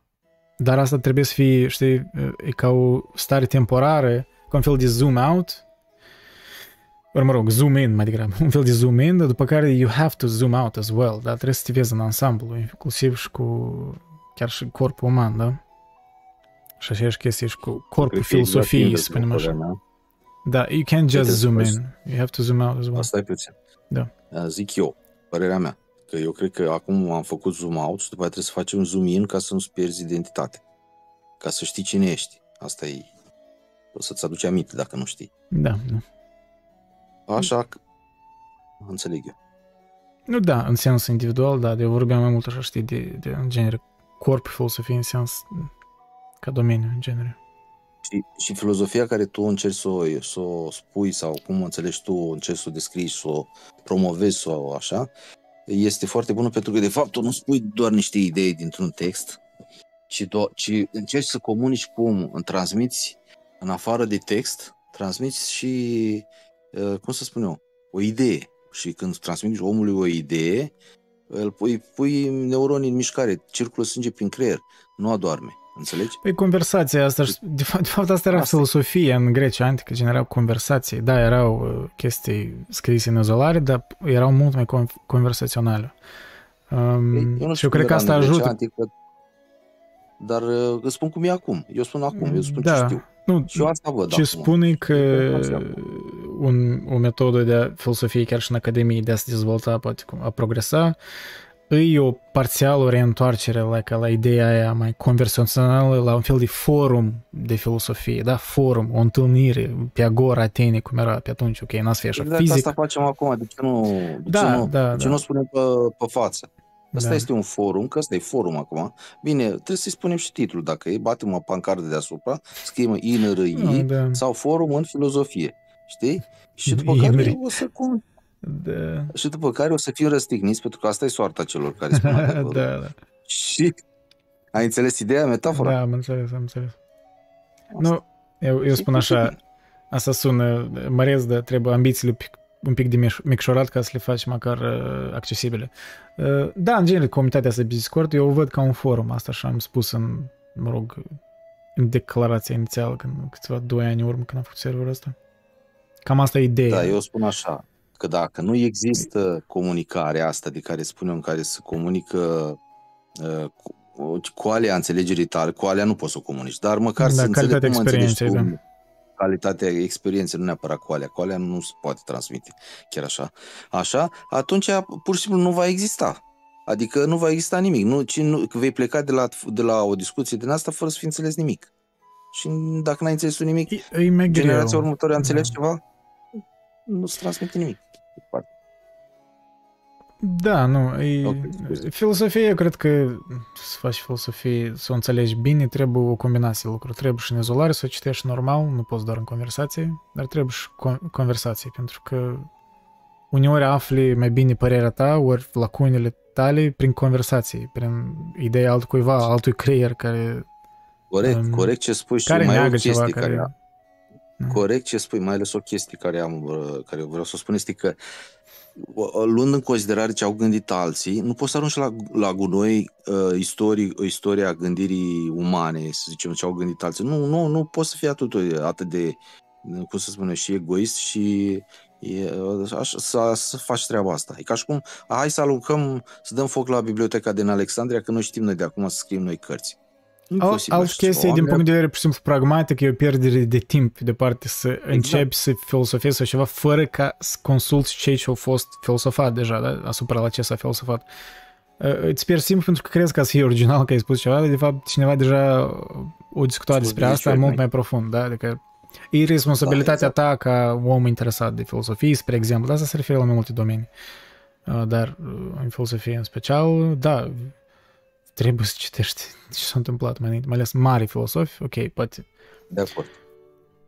Și nu știu, poate asta ar fi, e că, nu știu dacă asta ar fi problema în Academia, contem, da, în Academie de Filosofie Contemporană, faptul, poate din cauza că așa totul e specializat și tot așa se îngustează în chestii separate, că efectiv oamenii din Academie, pur și simplu, n-au timp să re, uh, recitească anumiți filosofi mari din trecut, să-i reanalizeze sub altă perspectivă.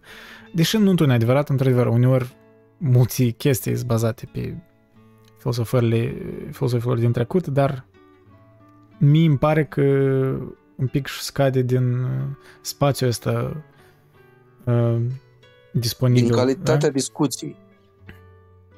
Nu, dar îmi că să, știi, să concentrează mai mult, da, dacă scopul e ca să publici mai des, da, în jurnaluri academice să fii acreditat, tu cumva te desprinzi de însăși filosofie. La tine deja Sigur, scopul e să publici. Și ca să publici tu exact. nu necesar, știi, taman că cumva parcă trebuie să fii mai în prezent, ori nu știu, ca chestiile care sunt acum. Nu, nu cred că ca să fii filozofat cu adevărat, după părerea mea, bine să nu spun eu că dau și așa altfel nu este, dar spun părerea mea, ca să fii filozof adevărat trebuie să fii ai o doză de altruism. Pentru că, adică dacă tu uh, câștigi bani pentru treaba asta, nu e rău, nu este interzis. Da, Platon ar fi, același... ar fi spus că ești sofist atunci. Da. Foarte bine, Bă, mă felicitări lui Platon să-i transmit că nu o să mă întâlnesc cu el. Nu, nu, nu, am de că ați fi sofist dacă, dacă faci doar pentru bani sau, da? Faci... Nu, ideea care vreau să spun Aha. este că nu este, adică nu e rău să câștigi bani. Mă eu sunt de acord, bani, da, eu sunt de acord. Bun. Da. Așa, dar uh, chestia este că nu să-ți faci din asta un scop. Adică mm-hmm. nu pentru asta să faci ceea ce spui. Dacă salvezi viața unui om, o faci. Salvezi pentru că câștigi un ban sau pentru că faci ceva pentru că e etic. Da, depinde, depinde pe cine întreb. Întreb un deontologist, mai degrabă așa, kantian, ar spune că Eu nu, aș contează intenția, în primul rând. Da. Nu, da, mă rog, asta e o temă largă și aparte. Dar oricum, da, legată de... Dar nici nu știu cum am ajuns la tema asta. Scuze, scuze, nu te mai întreb. Nu, nu, nu, e ok, e ok. E ok, eu, pentru asta și fac discuțiile astea, că eu sunt ok să fiu întrerupt. M-aș plictisi doar să, să merg pe temă. Mm. Dar da, nu știu, azi văd, eu mă gândesc că o să fac mai regulat. A să încerc în fiecare duminică live, dar nu cred că să reușesc în fiecare duminică, da. Măcar vreo două ori pe lună, e realizabil. Ca să țin un fel de regularitate, știi, pe lângă videouri editate. Și mă rog, astăzi tu ești, dar uneori în destul un om, știi, cu om să conversezi, ori chiar dacă nu ai fi fost în voce și în chat, e ok. Uh, e ceva, știi. Da, trecutul noi am fost mai mulți, dar iarăși, nu ca și cum pot să mă aștept că toți într-o duminică seara o să lase alte sarcini și o să mă asculte pe mine despre filosofie, adică duminică seara, come on. Nu toți au dispoziție pentru asta, e ok. Nu, de-aia există și înregistrare, o să rămână ca înregistrare. Uh, dar da, da să citim noi până la urmă că avem în competiție despre, despre Heidegger. Mm-hmm. Da, mai degrabă este de părere că putem înțelege diverse lucruri doar în relație cu altele, cu alte cuvinte, în mod sistematic. Deci, da, mare filosofie din trecut. Și, într-adevăr, pare clar că numai filosofia sistematică cuprinzătoare permite o claritate în ceea ce privește multitudinea de presupoziții care intră în gândirea filosofică. De exemplu, dacă scrii despre cunoaștere, pare în multe cazuri necesar să ai concepții particulare despre percepție, lume și concepte pentru a numi doar câteva idei implicate. Și în timp ce mari filosofi clasici au avut în mod explicit astfel de idei și au lucrat din greu pentru a se asigura că acestea se potrivesc în mod coerent, astăzi aceste concepții fac parte dintr-un fundal obscur, tacit și de obicei nu sunt explicite în scris. Și poate că nici măcar nu sunt clare pentru acești filosofi care lucrează în domeniile lor supra-specializate. Da, parcă n-au o viziune de ansamblu, așa am impresia eu, știi, în, în, în uh, academii, pentru că e așa de mult să concentrați pe un subdomeniu sau e ca o temă, că pur pragmatic n-au luxul parcă de a se concentra în, în, în sistem, în ansamblu, pentru că nu văd utilitatea în asta, adică pentru ce eu să dedic timp la asta dacă eu vreau să fiu publicat în neca în chestia asta, pentru că numai, asta, numai pentru asta am timp să mă specializez, da? Suntem aici, să știi, dar nu toți avem ceva de spus, Loredana. Da, e ok, e ok, I'm fine. Văd că să zic că 13 oameni live. A, a, pentru mine, mai mult de 10 oameni deja e destul de mult pentru uh, canalul ăsta, adică nu așa de mare, așa că live să te urmărească oamenii, e ok. Iar chiar dacă mă urmăreau 5 oameni, ori un om, nu era tragedie pentru că o să vad înregistrarea, așa că... La urmă, urmă era chiar o temă care uh, îmi pare interesant și m-am gândit asupra la chestia asta mai mult și mă bucur că am găsit un articol care um, poate mai coerent ca mine, ori cu cunoștință din inside, că se vede cum asta a fost în Academie, pur și simplu cum faci research despre filosofie și Academie, adică în fine, iar mă întind. Mă duc în paranteză Kierkegaardiene, serios. Adică eu am problema asta, boala lui Kierkegaard. De atât când citisem Frică și cu tremur, uh, deja m-a amuzat chestia asta, parcă ne amintea de mine cum eu mă duc în paranteză în paranteză, dar omul chiar, uh, chiar ți am scris recenzia aia pe Goodreads la Frică și cu tremur, câțiva ani în urmă am, am, am început-o cu chestia că, băi, Kierkegaard a, a, avea nevoie de un editor mai bun pentru că, holy shit, se repetă de teori. Da, poate și eu am nevoie, dar live e mai greu cu editorul. Live deja spui o aiureală, apoi nu mai ștergi. Așa că aici fresh o să vedeți failuri live. Da, deci unde am ajuns noi? Mm-hmm, da. Mai degrabă faptul de a face parte dintr-o dezbatere în ghilimele definește modul în care cineva concepe problemele. Cu toate acestea, întrucât presupozițiile acestor dezbateri sunt rareori explicitate, cu atât mai puțin uh, aduse la coerență în cadrul unui sistem de gândire, este foarte neclar dacă majoritatea dezbaterilor filosofice academice de astăzi au fundamente coerente sau convingătoare. Acest lucru ar putea explica și mai mult de ce nu sunt deosebit de mărețe în niciun sens. Și aici tot uh, subliniat așa mai, mai boldly, că mi s-a părut o teză importantă. Ideea este că arta gândirii sistematice, la fel ca multe alte arte, s-a pierdut, deoarece am renunțat la un stil complex de argumentare care nu poate fi adus sub forma, un, sub forma unui argument deductiv de bază care se presupune că se referă la o singură afirmație supra-specializată, nu la o discuție sistematică. Pentru a sublinia din nou, stilul de scriere pe care îl vedem astăzi în cercetarea filosofică are o formă artificială izbitor de diferită de modul în care mari autori clasici își desfășurau cercetările. De fapt, mari filosofi au făcut filosofie într-o multitudine de moduri diferite, fie că era vorba de dialoguri în manieră socratică, de descrieri de fenomene sau de relatări sistematice ale lumii, pentru a numi doar trei dintre acestea. Cu toate acestea, ceea ce nu a făcut niciunul dintre ei a fost să scrie ca filosofii academici de astăzi, într-o manieră supra-specializată, antisistematică, condusă de reguli de scriere obscure. Adică dacă ceva ar, ar vrea să reîntoarcă într-un mod serios, e maniera socratică, chiar în dia- adică de ce nu filosofi serioși care scriu ca dialoguri ca la Platon? Pentru că dialogurile lui Platon nu sunt dialoguri, doar ei conțin mereu idei concrete, adică metafizice, epistemologice, toată filosofia sunt dialogurile lui Platon, adică baza filosofiei. Și după asta, cum spunea și Whitehead, tot filosofia adnotări la dialogul lui Platon. Într-un fel e așa. Uh, nu înseamnă că Platon a spus tot, dar măcar a pus baza filosofie occidentale și după asta pe ea s-a dezvoltat mai departe. Dar să citești dialogul lui Platon chiar e o plăcere, adică chiar nu știu, eu nu mă plictisesc revizitându-le dialoguri. Deci de ce... Eu, pe de parte, înțeleg, asta e o întrebare retorică, eu înțeleg de ce, pentru că, de fapt, e greu să scrii uh, dialoguri uh, așa platonice care să fie și stilistic cât de cât interesante și să aibă și o esență, un miez filosofic. Nu pur și simplu niște relatări, nu știu, fără, fără sens, da? Nu e ușor, de fapt. Da? De fapt, e complicat să um, probabil să, să scrii mai simplu, nu știu dacă mai simplu, mai, mai accesibil, da? mai simplu despre idei complexe, da? Probabil așa. Că asta e un semn de inteligență a unui filosof, dacă el e capabil să... Deși iarăși mă duc într-o teritorie cam un pic că, cu care parcă nu sunt de acord, iarăși mă duc în paranteză de Kierkegaard. Jesus.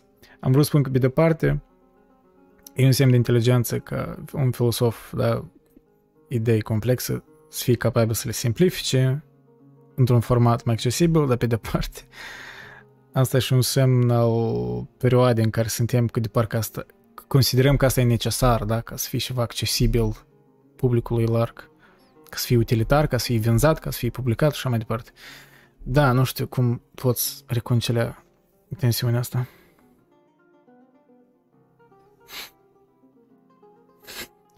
Loredan, dacă te ajută cu ceva, eu am început să reascult din clipuri și live-uri, ești mereu în cască, tu și audiobook-uri. Nice. Uh, poți șterge tot ce am zis eu, no problem from my end.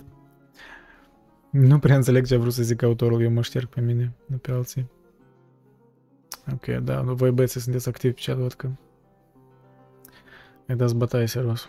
La ora cât? Deja aproape 12. La voi e 12, ok, I need to... I need to sum it up.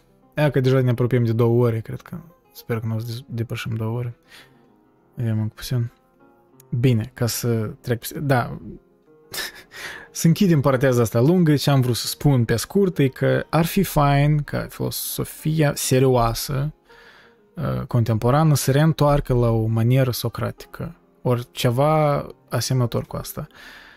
Asta ar fi foarte fain. Ori, și mai fain, dar probabil și mai dificil, e să facă ficțiune filosofică mai des, dar serioasă, știi, gen nu apșoară, dar chiar ficțiune, deci plot fictiv, narațiune interesantă, dar cu idei filosofice dense. Um, adică eu sunt uh, îs flămând pentru asta, to be honest. Îmi plac așa, adică așa combinații de, de stiluri, ar fi fain, dar înțeleg că asta e foarte dificil. So. Nu mă aștept să fie la fiecare an așa ceva. Hmm. Hmm, da. În acest moment, cineva ar putea răspunde că am trecut cu vederea motivele care ar putea justifica respingerea sistematicii. Totuși, aceste motive sunt puține sau chiar deloc. Da? Nu sunt. Mai degrabă, o mare parte din ceea ce se face astăzi în filosofie se face pentru că și alți filosofi o fac și pentru că este necesar pentru a publica. Exact. Da. Suntem în secolul vitezii IA sau AI. Da, da, timpul nu mai are răbdare. Timpul nu mai are răbdare. Băi, dar ai spus, Roblon, ai spus așa o chestie profundă, de fapt, știi? Îmi plac așa chestii când cineva trântește așa, știi, parcă așa, ca un apropo, dar nu-ți dai seama cât de profund, de fapt, ce ai spus tu. Timpul nu mai are răbdare. Timpul nu mai are răbdare. Ok. Da, nu dezvălui, I'm just gonna say it și voi deja vă gândiți la supra la chestia asta. Că îmi pare o chestie care nu pot să-mi spun părerea pentru că e prea subiectivă, dar timpul nu mai are răbdare. Uh, da, în lucrările despre metoda filosofică sau metafilosofie găsim puține sau chiar deloc discuții despre supra-specializare sau antisistematicitatea se vede că încă e destul de treaz, dacă pot pronunța așa cuvinte, ca să nu mai vorbim despre stilul special de scriere al filosofiei academice, inclusiv despre necesitatea de a recurge la dezbateri și literatură.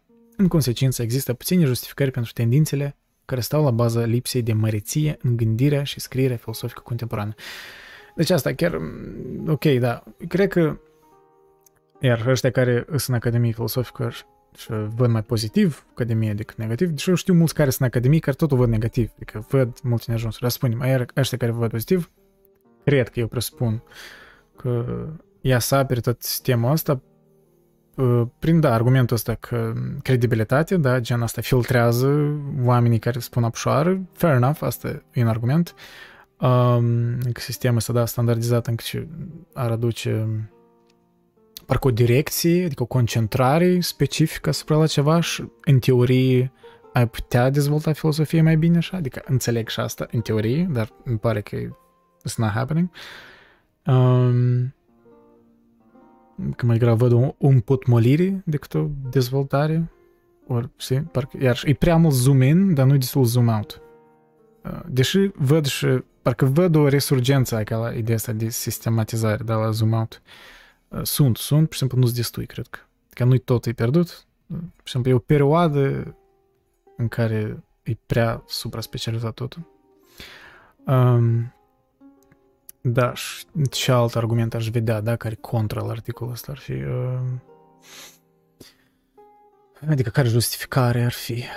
Ok, cu stilistic gen să fii mai uh, simplu de urmat, da, de, uh, dacă te gândești, dacă tot trebuie să fii publicat în jurnalurile astea, în, în Academie, asta înseamnă că cineva trebuie să le controleze dacă sunt uh, viabile pentru a fi publicate și asta înseamnă că el trebuie să fie scris într-un mod mai standard ca să creeze un, un, un program, parcă un sistem prin care uh, orice prof ar fi putut fi parcă înlocuit, dacă ca un cog în system, ca el să fie la fel de eficient în a evalua aceste lucrări, pentru că ele au fost scrise sub un standard, standardiz, standard standardizat, ironic, dar și adevărat, uh, da? Cred că ați înțeles ce am spus, da? Că e un motiv utilitar, pragmatic, într-un fel, that kind of pretends to search for the truth, dar ca atare servește un, un motiv utilitar, mi pare că. E pentru eficiența sistemului academic, nu pentru eficiența uh, filosofiei în sine, așa îmi pare mie. Deci eficiența filosofiei sună parcă o antiteză, nu are sens declarația asta, dar ai putea argumenta că există filosofie mai eficient și mai puțin eficient în, în argumentare. Ce spui? În scop didactic este. Da, în scop didactic. Păi asta, știi, că chiar ca la școală, e ușor de înțeles analogia asta, ca la școală că cum ne, ne, ne învă... adică avea un rol acolo, I guess, da? Că ne învăța să scriem într-un anumit fel, într-un anumit standarde, ca profesorii să poată controla ceea ce scriem, știi?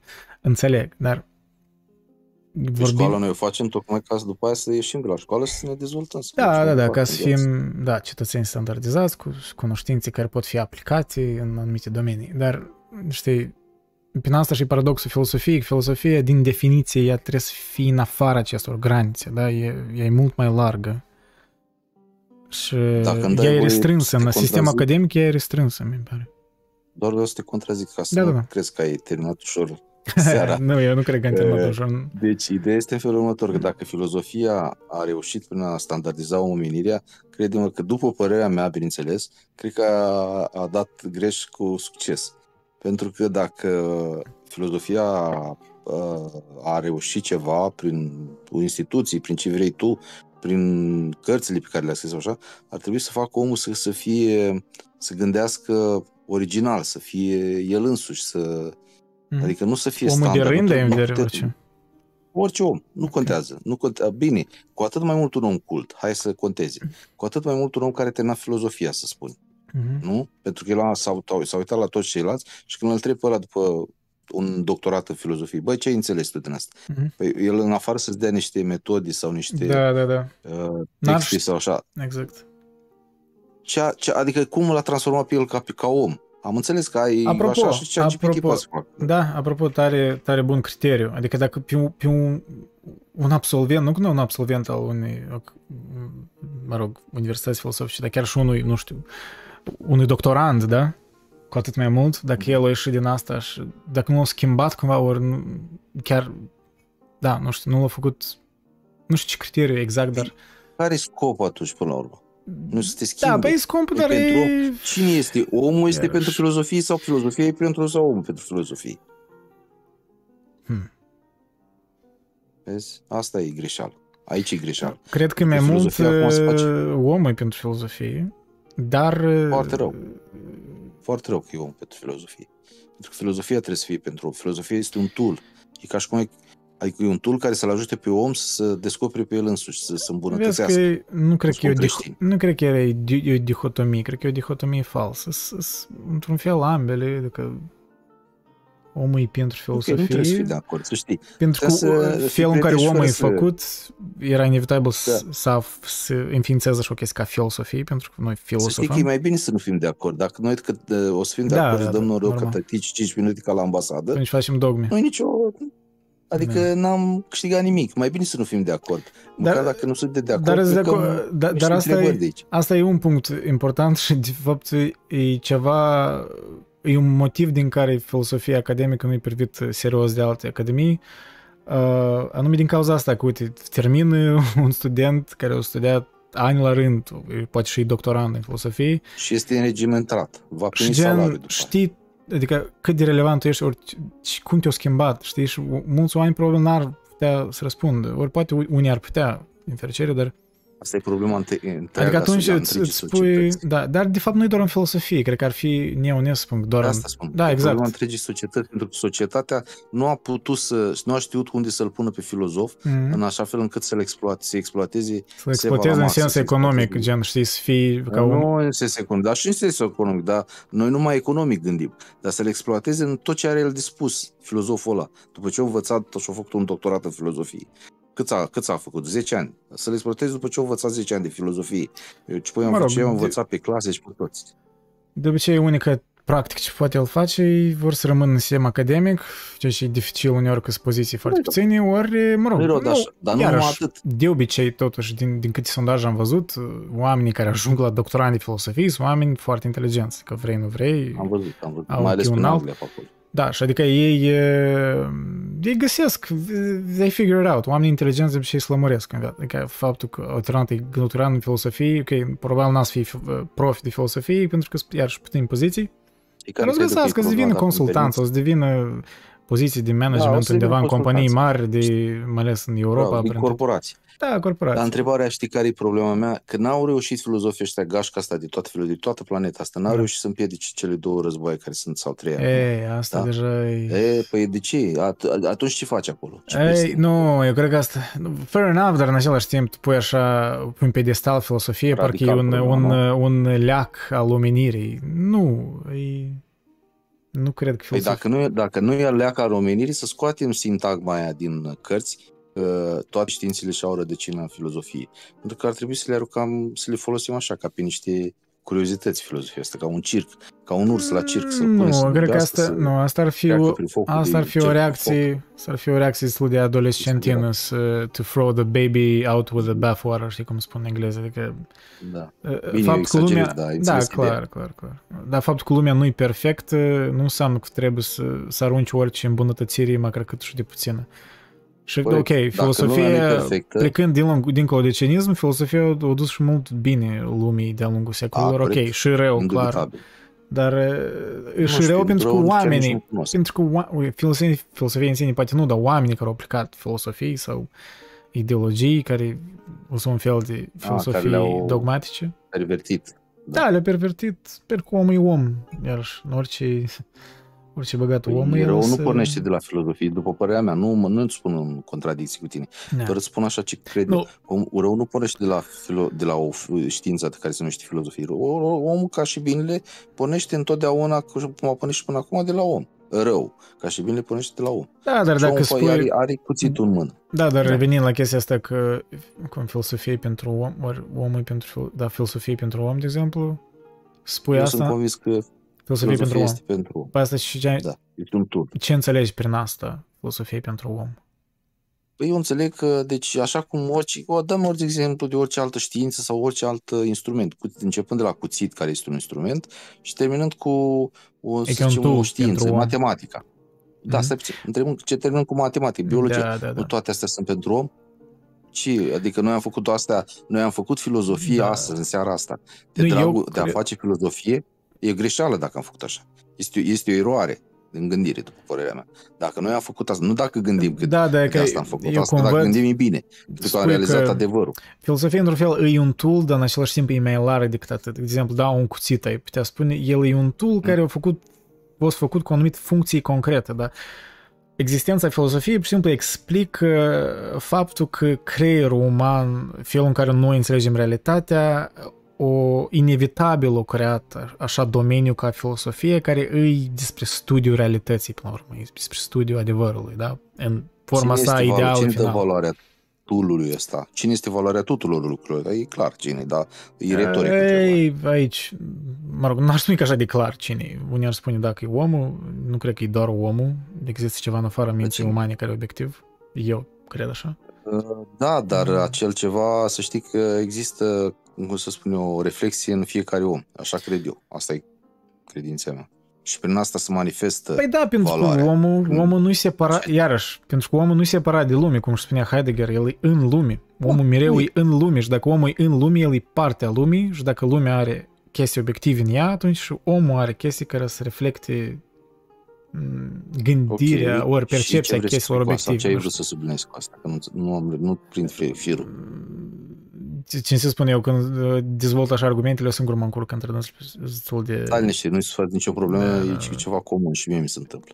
Da. Eu Mie cred e că am o spus idee ceva originală, perceptibil, nu dar sunt- nu sunt absolut sigur, dar Dar nu, nu, nu cred că nici eu n-am înțeles și nu n-am înțeles pentru că și la ora asta Da. e ceva normal să fie așa. nu, ce am în vedere... Pe stai, ce n-ai Nu s-o înțeles? problemă. Mie, mie mi se pare că am fost destul de explicit. Am Ce spus n-ai că, înțeles. deci, că filozofia este ca un tool pentru om. Asta e, asta e ceea ce susțin eu și susțin că nu, că, și susțin uh, ideea că omul nu este făcut, pe- adică nu, nu ăsta e scopul omului să sluje pentru a fi pentru filozofie, ci Mm. mm. scopul filozofiei Mm. este pentru a sluji omul. Dar acum poți să spui mai Da. departe întrebarea, în ce scop filozofia trebuie să slujească omului? Asta e altceva. Păi, Deci poți să spui întrebări mai departe. de- partea filosofiei care slujește omul e o parte din filosofie. Eu, eu pur și simplu văd mai în ansamblu. Eu nu văd că e asta e o dihotomie. Adică nu văd asta așa de așa de separat. Filosofia Am e mai înțeles. mult decât interesele omului. E despre adevăr și dacă omul, dacă omul există în lume și dacă în lume există ceva obiectiv, uh, omul e doar o parte mică din lume. Lumea nu e doar Da, filozofia, ceea ce exact înțelege cum ai omul. spus, este- este un tool ca precum cuțitul.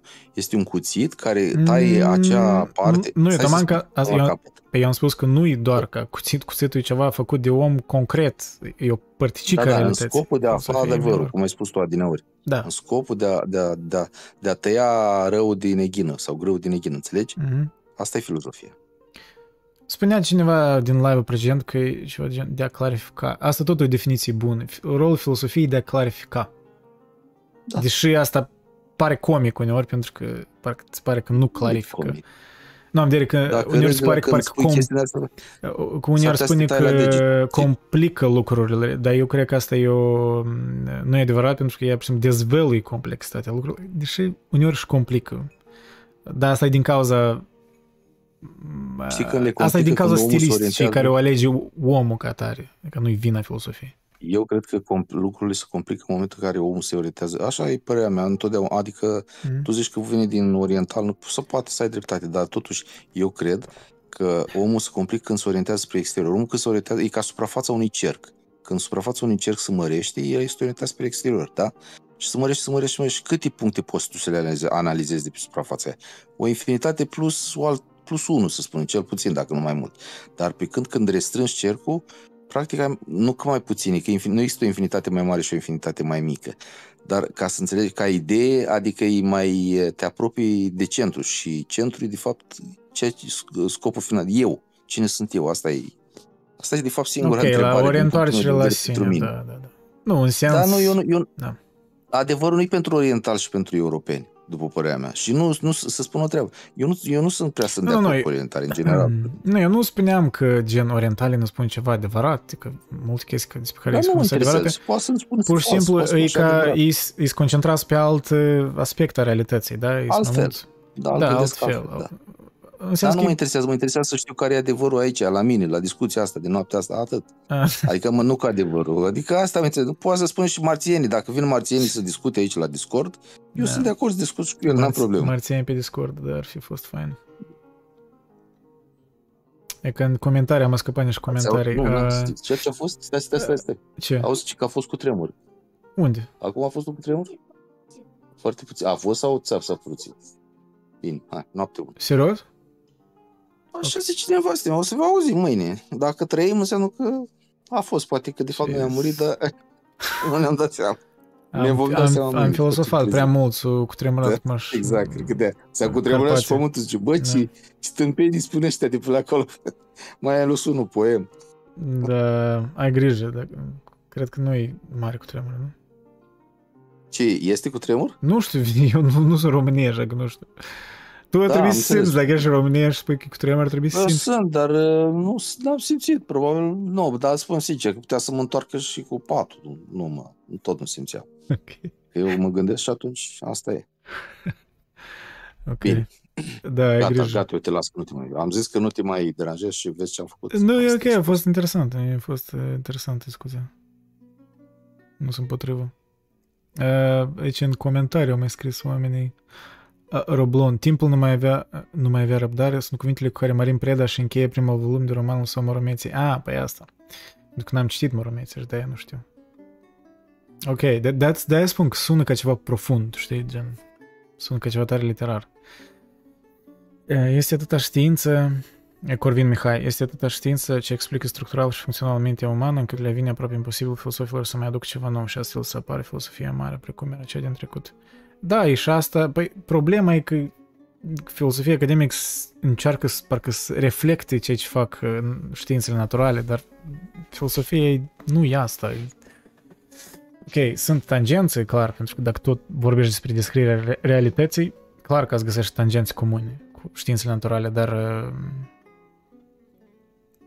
eu cred că se îngustează filosofia dacă îți concentrează să fii cumva mai bună sau mai relevantă în aceleași domenii înguste, cum o fac da, unele științe naturale.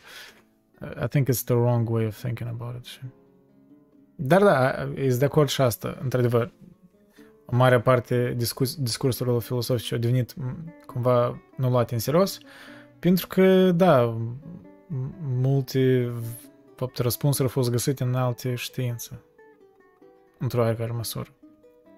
Ai putea spune că e iluzia răspunsurilor, da? că poate nu sunt răspunsuri finale, dar uh, eu sunt pentru, iar și eu, eu văd vi- viitor filosofiei contemporane m, doar prin printr-o cooperare cu alte științe, adică în sens așa mai, da, dincolo de cercuri obscure, dacă să rămână relevantă, în Academie trebuie să coopereze, da, de exemplu, cu cu bioinginerie ar trebui filosofia să fie cât de cât cooperant cu asta, da? Cu uh, etica, cu politologia, asta mereu ar trebui să fie în tandem cu filosofia. Uh, Tot ce e legat amul de problemele cu inteligența artificială, asta e și o problemă filosofică, nu e doar o problemă de inginerie. Um, și da, uh, sunt, sunt teme, dar înțeleg. Sunt de acord, Corvin, da, uh, Mihai, că parcă ceva i s-a furat filosofiei în Academie din cauza că din cauza că a stagnat mult timp și iar și s-a înglodat în specializări de astea care par un pic ridicole dintr-o parte. Um, uneori justificat, par ridicole, uneori chiar justificat perceput ca fiind ridicole. Um, da, ok, unde am ajuns noi? În acest, da, în acest moment cineva ar putea răspunde că am trecut cu vederea motivele care ar putea justifica Ah, ok, da, am citit asta. Deci, deci, da, el argumentează, Alexander Joic, da, argumentează că nu există, ori există puține justificări pentru tendințele care stau la baza lipsei de măreție în gândirea și scrierea filosofică contemporană. Adică alegerea sa stilistică e cam ar, ori e cumva iner, din inerție o rămas așa, ori din nevoie de a rămâne relevantă comparativ cu alte științe naturale, și deci, da, în sens ăsta utilitar. Um, dar nu, nu e justificat în interiorul filosofiei, adică nu e un argument filosofic de ce scrii în așa stil azi. E un argument uh, pragmatic de asta, de trebuie să fim publicați, trebuie să fim luați în serios. În serios, în serios. Ok, da, concluzie, observații finale. Dacă vrem, sta, spunem, Alexander, dacă vrem să vedem o reapariție a Marei filosofiei, ar trebui să ne străduim să renaștem în felul um, da, să, să renaștem, doar, doar, da, să ne reîntoarcem la felul în care au gândit și au scris mari filosofi. Aceștia gândeau sistematic și scriau sistematic. Gândirea lor era îndreptată în mod sistematic către fenomene, iar ei scriau în mod sistematic despre fenomene. Deși eu adesea sunt sceptic față de ideile astea care spun că trebuie să putem ori trebuie să ne reîntoarcem la un trecut cândva, argumentul ăsta mai mult nu e, știi, social, istoric, este argument filosofic, adică trebuie să se reîntoarce la modul în care oamenii filosofau mai înainte. Cu asta tind să fiu mai mult de acord, da. Pentru că oricând aud în politică despre chestia asta, da, ori sociologie, whatever, că mai înainte era mai bine și trebuie, trebuie să întoarcem uh, în perioada aia când era așa și așa, e an istoric, pentru că istoria parcurge într-un fel și iarăși reveni la ideea lui Hegel că prezentul se reînnoiește și noi deja avem alt uh, spirit comun, da, alt uh, geist. Noi nu putem dezvăța anumite chestii care ne-au fost impuse să le învățăm din circumstanțele istorice. Noi nu am ales unele chestii să le învățăm, dar noi nu putem să le întoarcem cândva și să rescriem istoria sau să, să ne rescriem realitatea prin, nu știu, dintr-un tabula rasa, dintr-o, dintr-un nimic. Pentru că noi nu, noi nu ne naștem într-un nimic și noi nu trăim într-un nimic. Mereu suntem aruncați într-un context, da? într-un, într-un design, dacă să gândesc că să spun în termeni heideggerieni, da? Suntem aruncați într-un design. În multe privințe ar, ar părea destul de ușor să ne întoarcem la un astfel uh, de mod de a face filosofie, sau cel puțin să cerem ca unii filosofi să poată facă, uh, să poată face, să poată facă, să poată face. Uh, unii filosofi să poată facă filosofie în acest mod din nou, fie și numai în scopul diversității în gândire. Cu toate acestea, mă tem că ar putea exista bariere ideologice și birocratice profunde în calea unei astfel de renaștere a marii gândiri în filosofie. Da, exact, eu cred că um, realitatea faptului e că în facultățile astea toate adesea oamenii care mențin același curriculum, același sistem, în primul rând sunt interesant să-și uh, păstreze jobul. Nu, nu mai sunt așa de tare interesanți, poate eu sunt prea cinic, dar nu mai cred că așa de tare interesanți de adevărurile eterne ale de, lumii. Până la urmă te gândești la poziția ta, da? Pentru că sunt oameni, oamenii sunt oameni. It is Oricum ar fi, un public angajat intelectual merită o filosofie mare. Prin urmare, publicul ar trebui să ceară o revenire la marea filosofie. Dacă nu o găsește în mediul academic actual, ar trebui să o caute în clasici și poate să încurajeze o reapariție a marii gândiri filosofice din afara mediului academic. Da, asta tot. Și asta cred că se întâmplă, dar se întâmplă și într-un mod prost, nu doar într-un mod bun, adică iarăși, partea asta în care se simplifică unele filosofii și să facă în self-help books și all that stuff, poate are o utilitate oarecare, dar eu cred că asta e o denaturare a unor argumente filosofice, ori da, sunt cu excepții, dar da, um, ideea asta că scoase din mediul academic sunt romantic, dar uneori um, transformă domeniul într-un, nu știu, iarăși pop filosofie, dar nu filosofie ca tare. Transformă în citate pe Instagram, am mai glumit despre asta, dar basically. Uh, iarăși, nothing wrong inerent cu citate pe Instagram, dar când ele nu știu, depinde cum le prezinți, cred că depinde de context. Dar da, tot ar fi, și cred că, mă rog, o mică ambiție de-a mea e că cu tot serverul de Discord formul da, pe care l-am creat vreo 2 ani în urmă, dar au fost o perioadă când nu prea am fost activ, dar vreau să reîntorc activitatea acolo, e ca să creez un forum în care să mai discute și în afara da, Academiei, pentru că cei din Academie discută acolo sănătate vouă, dar mie îmi place ideea asta cu oamenii care sunt în afara filosofiei, să fie atrași de o comunitate în care se discută uneori mai puțin serios, dar uneori mai serios, dar să caut într-adevăr o, o discuție filosofice mai mm, mai pline de, de esență, nu știu. Și cred că, și cred că trăim într-o perioadă când asta e destul de posibil, da, cu toată lumea digitală, cu toate opțiunile.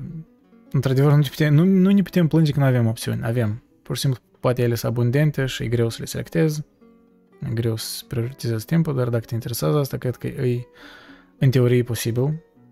Și în sensul ăsta eu sunt iarăși optimist față de filosofie, eu cred că ea o să fie relevantă ori să reîntoarcă relevanța, mai ales în tot mai mult ne digitalizăm, tot mai mult ne ducem în lumea conceptelor și ideilor, cu tot mai mult cred că filosofia o să fie relevantă și oamenii o să o, să o ia mai în serios. Uh, deși, iarăși, asta nu spun că tot filosofie pot să o iei în serios, dar sunt și aberațiile, sigur. Nu ca și orice chestie uh, care e făcută de oameni, ori în care, n-aș spune că făcută de oameni, dar în care oamenii sunt uh, implicați. În era, da, și de fapt asta și spune și autorul la urmă, da? În era, social, în era social media și a internetului există diverse locuri în care se poate face filosofie de calitate în afara mediului academic. Într-adevăr, mulți mari filosofi, de la Platon la Descartes și până la Marx, ar fi putut fi mari gânditori tocmai pentru că au fost liberi de constrângerile structurale impuse de instituțiile academice. Cred de asemenea că și mulți filosofi academici sunt nemulțumiți de modul în care trebuie să lucreze astăzi, însă nu este întotdeauna clar care este sursa acestei nemulțumiri. Dar dacă există puține justificări pentru supra-specializare și pentru procesul modern de scriere academică, se deschide o perspectivă pentru o reformă în cadrul filosofiei academice însăși, care va aduce beneficii filosofilor la fel de mult ca și publicului. Da, cam atât. Articolul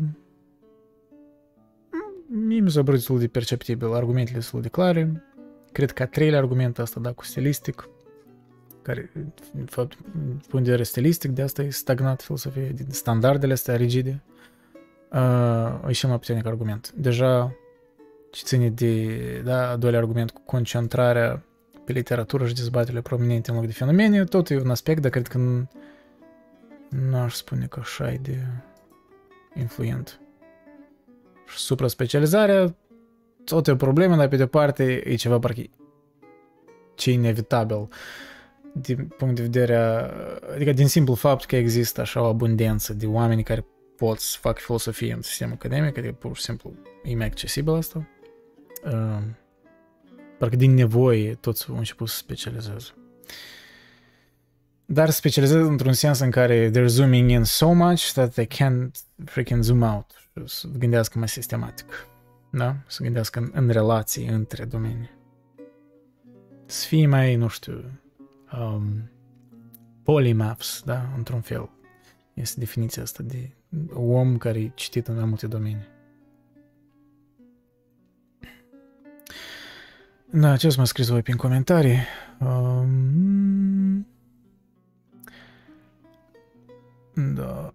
Roblon, deci pregătești o carte, Andrei? Pregătesc o carte. Mă rog, da, de fapt, în mod serios mă gândeam, da, m-am oprit, am de fapt și un, un schelet de structură așa generală la o carte de non-ficțiune, dar n-are even close, adică Îți mai alături scriu ficțiune, dar tot m-am oprit, am început să scriu, dar nu sunt satisfăcut încă, nu, nu sunt destul de bun în a scrie ficțiune. Dar, oricum, ideea până acum îmi place la cartea romană că vreau să-l scriu, dar ideea îmi place, tot concept, tot outline îmi place, dar cum scriu încă nu-mi place, so I just need time. Trebuie să citesc mai mult, trebuie să practic mai mult scrisul ca să, să nu mă apuc cringe când citesc ceea ce scriu. Dar cred că cândva o să public eu vreo carte, poate, dar nu să alături de asta. Eu nu, nu sunt pentru a publica de dragul publicatului. Vreau să public ceva cu care chiar cât de cât mă mândresc. Ori cred că merită citit. Sunt așa o abundență de cărți care se să public și o mediocritate.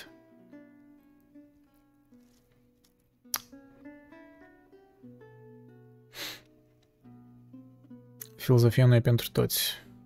Da, da, la nivel uh, cum... Eu așa cred, în mod ideal, filozofia care e pentru toți, adică toți pot să filosofeze, pur și simplu nu toți au capacitățile și nu toți au răbdare și mai departe, dar adică în mod ideal filosofia pentru toți, din definiție. Dar pragmatic, practic, nu, nu toți să fie interesați de asta și that's fine. Nu e, nu e pentru toți, în sens pragmatic.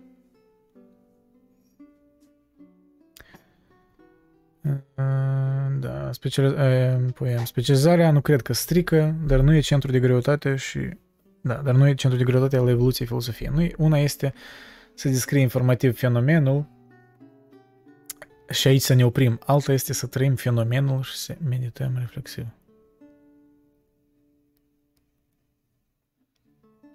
Ok. Una este să descrie informativ fenomenul. Da, dar știi cum, trăirea... uh, Trăi, da, eu nu, pur și simplu nu văd așa dihot, dihotomie cum tu aveți, știi? Trăirea implică și înțelegerea. Da? Și înțelegerea implică trăirea, pentru că ele se hrănesc unul în alt. Chiar și noi suntem în lume, cum spunea Heidegger. Înțelegerea nu cred că implică trăirea, cu toată dragostea.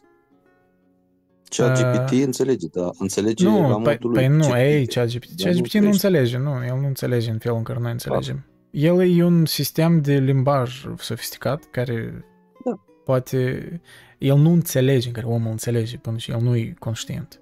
Sau nu, nu poți spui asta. El uh, asimilează informație. Dar are logică. Deci tot ce să funcționează din creierul lui Are deprind, da, are, Are oarecare da, sistem matematică, logic. are da, I guess. informatică, are Păi, logică, da, deci Am, Și păi nu are stai, logică. în sensul ăsta orice calculator, orice telefon care tu l-ai acum are logică, are logica de Păi da, binară, în de același 0-1. sens. Păi nu e decât un calculator mai deștept. Păi da, dar nu e logica umană, adică e altceva. Păi În asta fine. spun și eu. Păi logica umană e, e încălzită de conștiință. Băi, da, da, de acord. Nu, nu e bine scos filosofie din mediul academic. Lumea digitală nu afectează filosofie pentru că sunt lumi paralele. De ce crezi asta? Mm, nu știu, lumea digitală afectează totul. Mie îmi pare taman că evident, asta nu e așa ceva original care mi-a venit mie în cap, dar cred că mai mulți au observat asta, că în lumea asta în care tot mai mult ne digitalizăm și în care oamenii mai mult sunt online și deci um, structura realității în capul lor e creată mai abstract și din concepte, de bine sau de rău, uh, rolul filosofiei va crește exponențial și deja crește uh, și responsabilitatea ei, pentru că iar și filosofie poate fi și proastă și, mă rog, pseudo-filosofie care devine în ideologie dogmatică. Uh, și deci, da, din simplu fapt că suntem mai mult în, în digital, în lumea conceptuală, um, filosofia o să fie relevantă. Să dea Dumnezeu, să ai dreptate. Dar e inevitabil, eu nu cred că părerea mea contează. Asta e părerea mea, dar eu cred că asta e... Da, și eu tot la Obiectiv, fel ceea părerea ce mea. va Sper fi. să ai dreptate. Sper, dăm voie, dăm voie să mor cu speranța Da, asta. da, nu, e ok, Sper. e ok, da. Nu, e ok să... E ok Sper. să, să fii și mai sceptic față de asta. Uh, da, chat GPT nu va înțelege niciodată filosofie, nu are cu ce ca să... Da, până și nu, păi... Iar și chat GPT e doar o iterație a, a acestor inteligențe artificiale, care, mă rog, nu e chiar inteligență artificială, în sensul că noi ne gândim de asta conștientă, dar, mă rog. Uh, sunt și altele, dar... Uh, da, nu, nu, nu, nu, nu-i, nu-i conștient. Am mai s- făcut vloguri și despre asta, am mai citit și articole despre asta. Nu, nu. Dar iarăși, nu neg că asta ar fi posibil. Dar probabil că suntem departe de asta. Deși pare că așa de mult am, s-a dezvoltat AI-ul, dar el s-a dezvoltat în eficiență, el nu s-a dezvoltat în fundamental, în, da, în felul lui de a înțelege, știi? Că oricum oamenii îl programează și el încă nu-i conștient. Conștiința Da. presupune responsabilitate. Merge una în alta, nu se poate fără. Responsabilitate. Conștientizarea responsabilității, I guess, da. Da, într-un fel, da. Uh, Roblon, ți, ți s-a tras de la Marele Gatsby, te-a îndrăgostit tare de ea? Uh, da, nu, Marele Gatsby e fain. Fitzgerald scrie bine. Iar și Marele Gatsby îmi place, pe- nu e nimic așa filosofic profund sau ceva, e stilistic, e o carte genială stilistic, pe părerea mea. E asta, lit- parcă e literatură pură. E exemplu că poți scrie despre orice, dar despre, depinde cum o scrii. Uh, da, ca să, uh, ca să înțelegi uh, tu ai spus poem, ca să înțelegi filosofia nu ajunge doar să ai IQ mare, trebuie să ai și spirit, dar mai ales trebuie să ai conștiință, spirit. Mm, da, mă rog. Nu știu, e cam general ce ai spus tu, vezi. Oricum, eu cred că să faci filozofie avansată trebuie să ai un, un IQ oricare, dar concentrarea sa pe IQ e cam irrelevantă, cred că. Dar oricum, trebuie trebuie cât de cât să fii dacă nu inteligent, măcar să ai răbdarea să să gândești mai, mai în subtilități, mai în ansamblu și să vezi diferite perspective, uneori să menții idei care sunt contradicții și să le analizezi și să nu ți ieși din minți și așa mai departe, să accepti incertitudinea, and all that stuff. Cred că cât mai dogmatic ești și cât mai cert în viață, probabil ești cam departe de filosofie, to be honest. Da. Roblon, vai de lumea în care nu vom mai greși sau care nu se mai îndoiește de nimic. Da, de fapt, mă rog, da, vai de lumea în care nu ne mai îndoim de nimic, da, that sounds honestly scary. Adică, asta înseamnă că suntem într-un totalitarism ideologic uh, care suprimă orice libertate de gândire, pentru că eu nu văd cum poți în realitate, fiind creierul nostru, a nostru care e acum, să nu ne îndoim de nimic. Like, really? Ori ai lobotomie, ori ai lobotomie ideologic, dar nu fiziologic. Să crezi absolut cert că totul e stabilit deja și nu e nimic de cunoscut. Da, băieți și fete, da, Loredana din chat, vă spun eu, la revedere, cred că e destul. Depășit noi două ore, dar mă rog, a fost vesel. Am avut discuții faine și mersi poem pentru Uh, scuze pentru intervenție. Nu, nu chiar nu, ser, la mod serios, chiar nu ți cer scuze. Bine, din, con, din contra, din contra, drăguț, dar... eu îmi place să fiu întrerupt în sens cu, măcar argumente, nu să fiu întrerupt în sens și vulgar, dar tu ai întrerupt aducând ceva, da, o părere, ceva, asta, asta e fain, pentru asta își fac discuțiile astea în voce. That's the point. So, nu-ți cere scuze pentru că au fost cei ce vreau să fie. Așa că ne mai auzim. Să vedem ce va mai fi. Mulțumesc oricum pentru tot și pentru materialul ăsta tău care l-ai făcut. Sper să mai faci și altele. Da. Și nu, nu o să pot participa la toate, spun de pe acum. Da, e ok, iar și uh, ele vor rămâne înregistrări. Când o să ai timp ori dorință, poți să le vezi care teme te interesează, de eu să încerc să le fac mai regulat. Iarăși, încerc să fac o regularitate, deci duminică de obicei seara, poate nu în fiecare duminică, dar um, Cam, de fapt, deja cred că vedeți, dacă vedeți pe ecran pe YouTube, că am în uh, software-ul ăsta cu articole, o listă deja care le-am mai frunzărit și am multe idei despre ce putem vorbi, sunt multe chestii um, în care ne putem adânci și chiar uh, mi-a adus multă valoare ca chestia asta recent, parcă m-am gândit de ce n-am făcut asta mai des, live-urile astea despre teme anumite. Pentru că, îți spun, chestia asta cu editarea videourilor uh, îmi, îmi provoacă plăcere, dar e destul de singuratic și nu știu, e cam um, uneori e, e obositor. Stai zeci de ore să editezi un video. serviciul ăsta. Ce să fac? Să externalizezi serviciul ăsta. A, de editare? De editare de video. Ei, da. La mine e prea specific editarea și prea mult depinde de de, ah, de, okay. de filosofie. Adică trebuie să găsesc un editor care chiar știe ceva în filosofie și înțelege contextul. E, e, la mine nu e chiar. Poate anumite formate e posibil, dar da, e cam greu să deleghezi da, editarea. Acum am înțeles, da. O să-ți văd, poate pe viitor, dar I'm not big enough să deleghezi editarea, to be honest, adică nu sunt așa de mare, așa că ăștia de obicei ăștia mari fac așa ceva. Ceea ce e ceva ce aș face, adică dacă aș avea resurse și uh, ar, ar merita, sunt pentru delegarea sunt doar un om. Um, dar mă rog, ce am făcut noi azi e un fel de... am creat împreună, adică conversația e împreună, nu, nu doar eu, so that's cool, asta e fain. Bine, dar uh, eu am plecat. Um, a, ne mai auzim, pune un outro și ne mai auzim, cred O seară frumoasă la da, toată și ție, da. domnul șef. Da, bye bye. bye bye, boss. Hai.